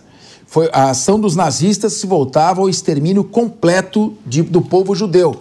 Recolhiam das suas casas cidadãos, levavam aos campos de concentração e lá eram por ordem de um psicopata chamado Adolf Hitler. E a lembrança do Holocausto magoa muito o povo judeu. Então, a crítica à estratégia do exército israelense, governo hoje comandado por uma ultradireita, uma ultradireita radical, que inclusive tem ali o Itamar Ben-Gvir como um dos, do, do, das, das alas que dá suporte a Benjamin Netanyahu, realmente é uma, é, há que se fazer uma crítica da maneira como está sendo feita, até porque havia intenção de expulsar a população palestina para uh, o, o, a, o, o, deserto do Sinai, o Egito, o deserto do Sinai. Agora, há também 80% da população de Israel não deseja vingança, e realmente deseja a paz. E é preciso respeitar o povo judeu e os judeus que moram em todo o redor do mundo. E declarações potencialmente explosivas que podem, ainda que não seja a intenção, eu tenho certeza que não foi a intenção, claro podem despertar antissemitismo e são muito perigosas. Então, é nesse contexto que nós vamos que a declaração teria sido infeliz, não só na nossa visão, na visão do corpo diplomático do Itamaraty. Agora, a par dessa declaração, eu queria ouvir sobre isso e também o Felipe Monteiro. A par dessa declaração, eu queria que você comentasse essa denúncia que o Brasil faz de Israel na Corte Internacional. Me parece sem precedentes na relação diplomática entre Brasil e Israel. Além de tudo que, está, que você quer comentar, Felipe, por favor, quais os desdobramentos possíveis que você vê nessa, nessa ação do governo brasileiro? Capês, eu acho lamentável. Né? É mais uma crise diplomática, hoje é a crise diplomática mais grave da história do Brasil. É, não dá para você usar a Corte de Direitos Humanos de Haia para discutir direito internacional humanitário, que são aqueles crimes de guerra. Então o Brasil está utilizando um subterfúgio, não é? é, e provocando a Corte de Haia para discutir crime humanitário. Isso não se faz, e ainda mais num momento conturbado como este.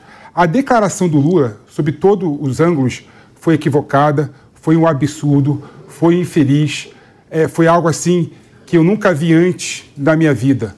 Não dá para você equiparar o Holocausto com nenhum, nada que houve antes na humanidade e no mundo. Então a declaração do Lula foi completamente errática, não é? Seria legítimo o Lula, como eu sou uma das pessoas que colocam desse lado, criticasse a Israel em relação à incursão de Israel na Palestina para guerrear contra o Hamas. Isso é legítimo, claro que é legítimo. Mais de 30 mil pessoas morreram na faixa de Gaza. Dessas 30 mil pessoas, a maioria são mulheres e crianças.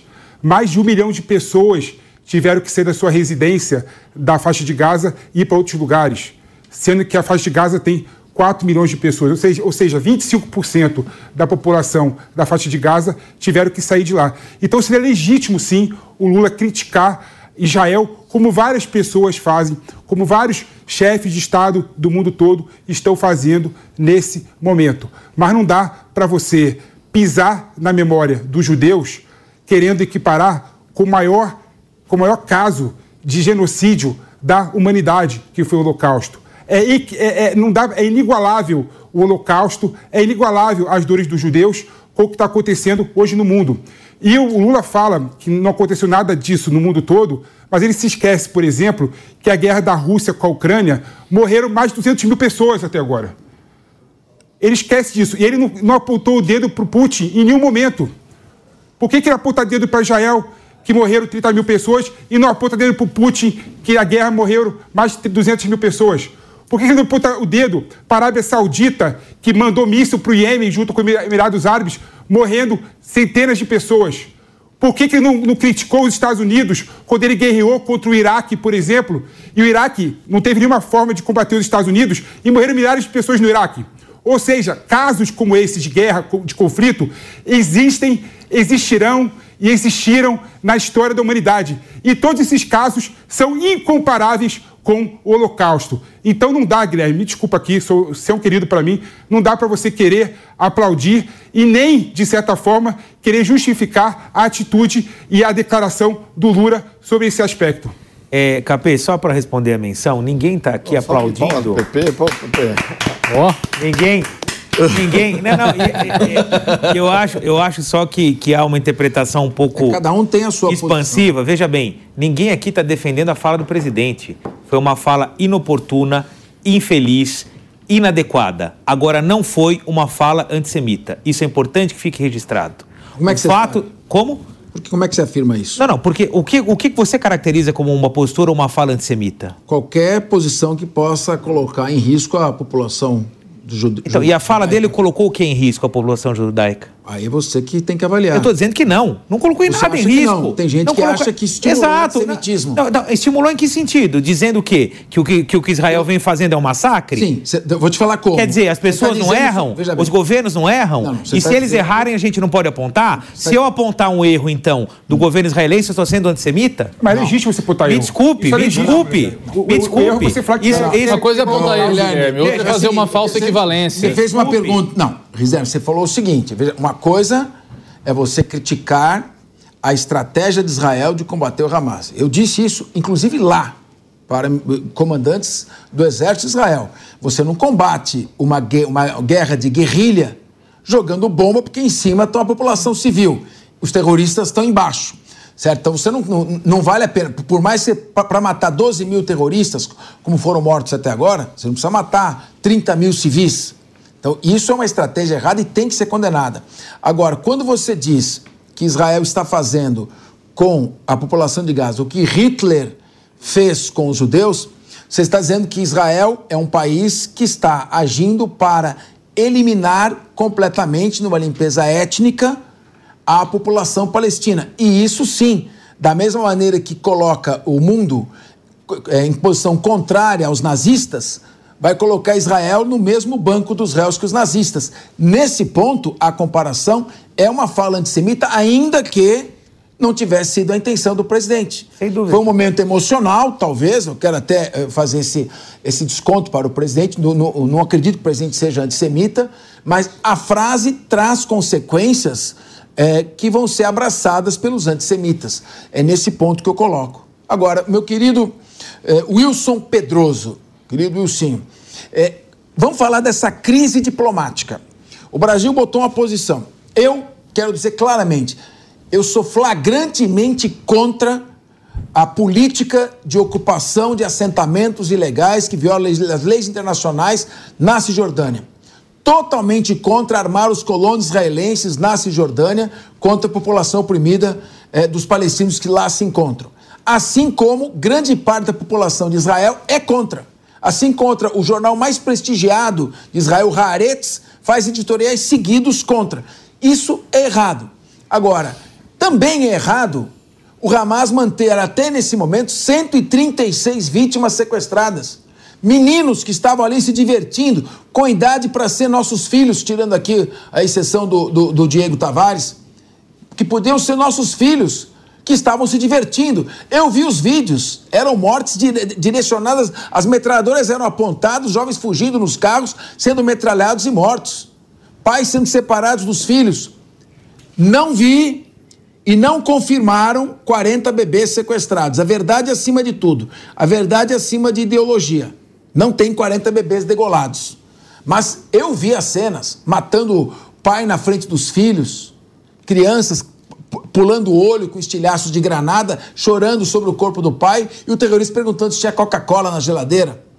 Então, são cenas realmente aviltantes. Então, é uma situação tensa. Israel também vive com foguetes caindo sobre o seu território. Tem o Iron Dome, mas são foguetes que caem. 90% são derrubados, mas 10% atingem o seu destino. Então é complicado, é uma situação muito complicada. Então, mesmo quando você vai fazer uma crítica a esse governo é, de direita, de extrema direita de Israel, tem que se separar as coisas. E a, falar do Holocausto foi realmente equivocado, totalmente equivocado na, na minha visão. Wilson Pedroso, aonde vai parar essa crise diplomática? Bom, Capês, primeiro eu queria confirmar uma, uma informação que o Guilherme passou e você esteve presente. O povo de Israel quer um cessar-fogo ou o povo de Israel é a favor do ataque ao Hamas? O, a, a, a população de Israel foi feita uma pesquisa, a imensa maioria considera o Hamas uma ameaça e quer que a guerra prossiga até a eliminação do Hamas. Mas não confunde Hamas com o povo palestino. Considera o povo palestino vítima do Hamas. A população de Israel, nesse momento, não quer um cessar-fogo, porque o cessar-fogo, na visão dela, permitiria ao Hamas se reestruturar e voltar a praticar novos ataques. Então, a população de Israel quer a eliminação do Hamas, principalmente depois do que o Hamas fez no dia 7 de outubro, o maior ataque ao povo judeu desde o Holocausto. Quer isso. E isso, é, isso a meu ver, é correto. O Hamas é um mal, o Hamas representa os interesses do Irã. O Hamas é um grupo terrorista. O Hamas não defende os interesses do povo palestino. Ah, o Hamas é um grupo de resistência islâmica. Pode ter sido na sua origem, 1987, no início da, da, da primeira intifada. Mas Gaza já estava com os palestinos. Gaza estava com os palestinos. O ataque terrorista não foi para recuperar Gaza. E o dinheiro que o Hamas recebeu, ele construiu túneis para abrigar suas ações terroristas, em vez de construir escolas e hospitais para a população palestina. Então, essa é uma questão clara. O Hamas tem que ser eliminado. O que a gente discute operacionalmente é se isso é feito com bombardeio, que pune a população civil. E isso está errado. Mas não é o holocausto. Então tem que, tem que dar o, o devido eh, peso para as palavras. E agora a questão que eu coloco é: o pedido do Brasil, denunciando Israel na Corte Nacional de Ética. Isso nunca foi feito antes pelo Brasil. Coloca a nossa diplomacia num outro patamar nesse momento, dentro do mundo?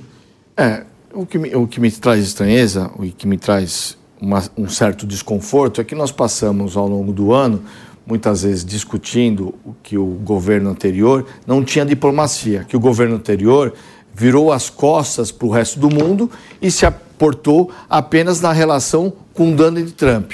Agora eu fico na dúvida o que é pior.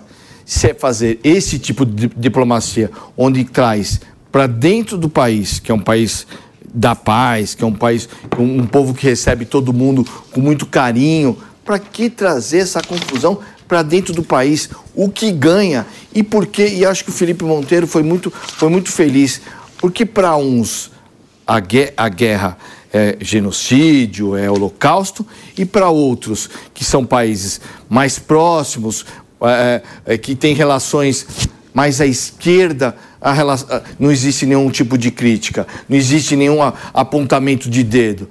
Diplomacia é para trazer unidade, não é para trazer confusão. Diplomacia serve para quando a confusão está instaurada ou para quando vai acontecer a confusão, você traz para próximo para solucionar. Agora, uma diplomacia que traz um problema lá de Israel com Hamas para dentro, dentro do Brasil, eu não entendo isso. Para quê?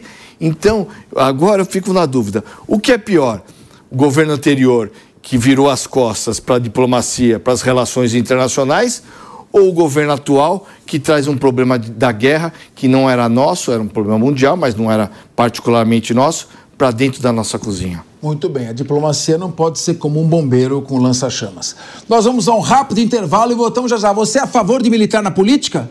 Da já já vamos debater. Linha de frente.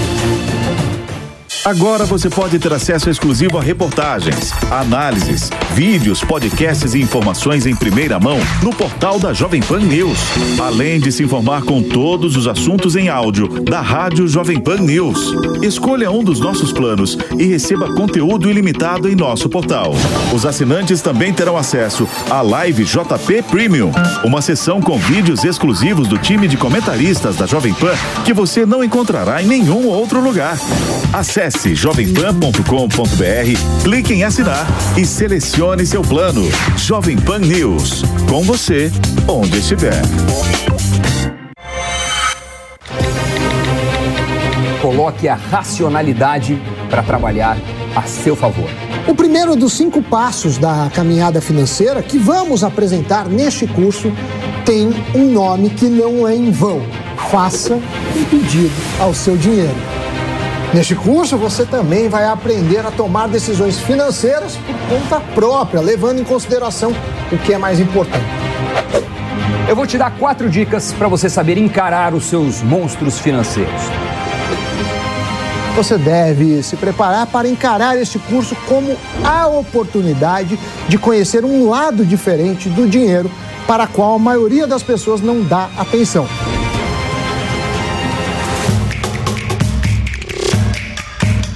Acesse newcursos.com.br e comece a fazer as pazes com as suas finanças.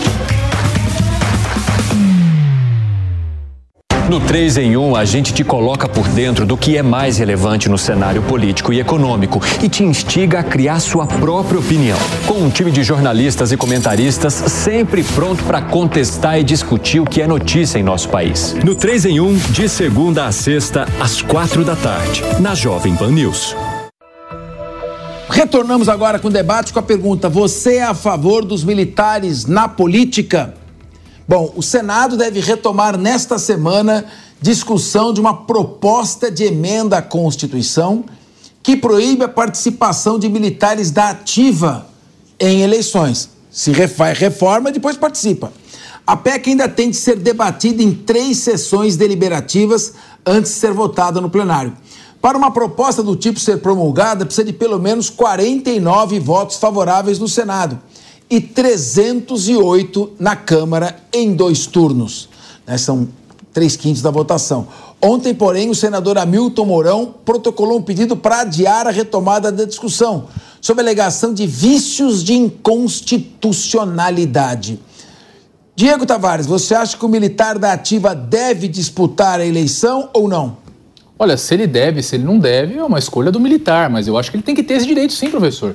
De qual outra categoria se exige dentro do serviço público que deixe o seu cargo, que saia das suas funções para disputar uma eleição? Professor pode, auditor pode, promotor pode, juiz promotor pode. não Só, pode, nem juiz não, pode. Perdão, não pode, pode pela lei, pela lei orgânica. Nem juiz pode, nem pode. promotor pode. Fica aqui, faço aqui o meu. Não, nem juiz pode, nem promotor pode. Não podem disputar, tá certo, é verdade. São duas categorias que não podem pela própria lei orgânica que eles mesmos, eles mesmos elaboram. E os então, policiais também têm que se afastar. E... Mas eu, eu acho que não é justo, não é justo exigir isso exclusivamente dos militares. Então, é uma categoria como qualquer outra que, se quiser ter a sua representatividade, tem que ter esse direito. Diego Tavares é a favor diz que não tem nada, nenhum problema. O militar da ativa, que prestou relevante serviço na sua função, enquanto ele estiver na ativa, se licenciar e postular um cargo no poder legislativo. Vimos, aliás, foram vários policiais militares é, conseguiram isso. E agora essa PEC. É, meu querido Guilherme Mendes, você é a favor ou contra? Eu queria só botar uma pitada. Isso aí estão fazendo meio que de vingança. Então já, já, tem um vício na origem pela motivação. Mas eu queria, de qualquer maneira, tem a questão objetiva e tem a questão da motivação. Vamos dar um troco. É, eu acho que objetivamente, é, é, no mérito, eu sou a favor, pelo simples fato de que uh, a discussão de fundo é, é o uso de cargos públicos como um diferencial para se concorrer a um, a um, a um cargo público, né, um, a uma, numa eleição. Nesse sentido, os militares têm uma vantagem, porque eles ocupam uma função de relevância social. É diferente de um civil qualquer, um lojista, um médico, um professor, alguém que não ocupa uma função pública, que não recebe do Estado, que não tem autoridade pública, que não tem visibilidade, que não tem um quartel ou muitas vezes colegas sobre o seu comando, e isso sem dúvida faz diferença na hora da escolha. Então, eu acho que é, é muito diferente, sim. Agora, se isso deve se ficar restrito somente aos militares, se deveria se estender para outras categorias do serviço público, essa é uma, uma questão.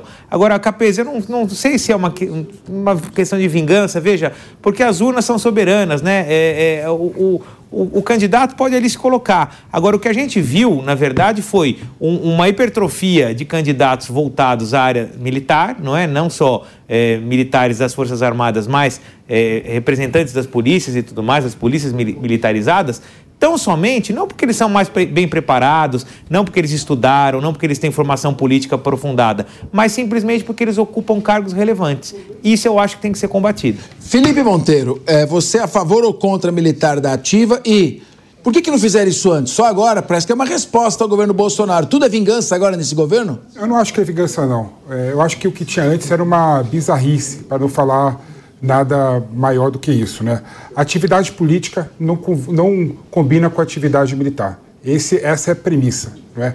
não tem nenhum sentido uma atividade de Estado, um serviço de Estado ser confundido com um serviço político. Não é? E quando você pega, por exemplo, todas as prerrogativas que o militar tem, pensão, ou seja, ele, se ele morrer, os seus dependentes recebem o valor do salário, do salário dele na, na, na integralidade, a equiparação integralidade ou seja, se o militar se aposentar, ele recebe o valor de forma integral e equiparada com toda a carreira no decorrer do tempo. E tem uma questão aqui maior: a aposentadoria.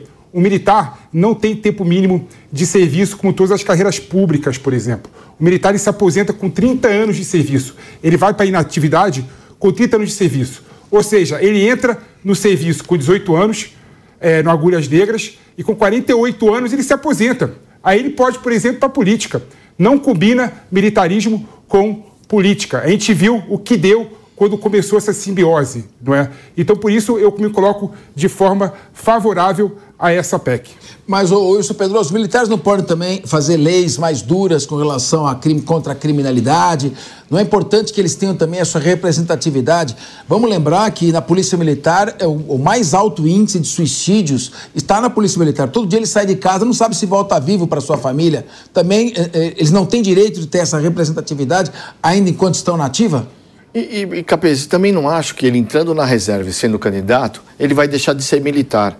Então, acho que licença, assumiu o cargo, vai para a reserva. Aí tudo bem, porque não é indo para a reserva numa campanha eleitoral que é de seis, seis meses que ele vai de, deixar de ter sido, vai deixar de ser coronel, vai deixar de ser general. Ele vai continuar com a patente de coronel, vai continuar chamando, sendo chamado de general. Ou seja, tira a licença ganhou para deputado, ganhou para governador, pra, ganhou para senador, para assumir tem que entrar para reserva. Aí eu acho que ok. Mas sabe uma questão que eu acho interessante? É. O juiz e promotor, por exemplo, hum. segue a mesma lógica do, dessa PEC aí. Só que quem tem, quem tem a arma, quem tem a arma e quem tem a caneta não pode sair para depois voltar. Só que aí foi uma opção das carreiras, né? Os juízes e promotores é que fazem a Eles lei orgânica sim, da mas carreira. independente, sim, mas independentemente, o raciocínio dele é o seguinte: quem tem poder não deve, enquanto estiver nativa, poder se licenciar para disputar uma eleição. Fica aí para que o nosso espectador tome a sua decisão. Vamos encerrando o programa de hoje.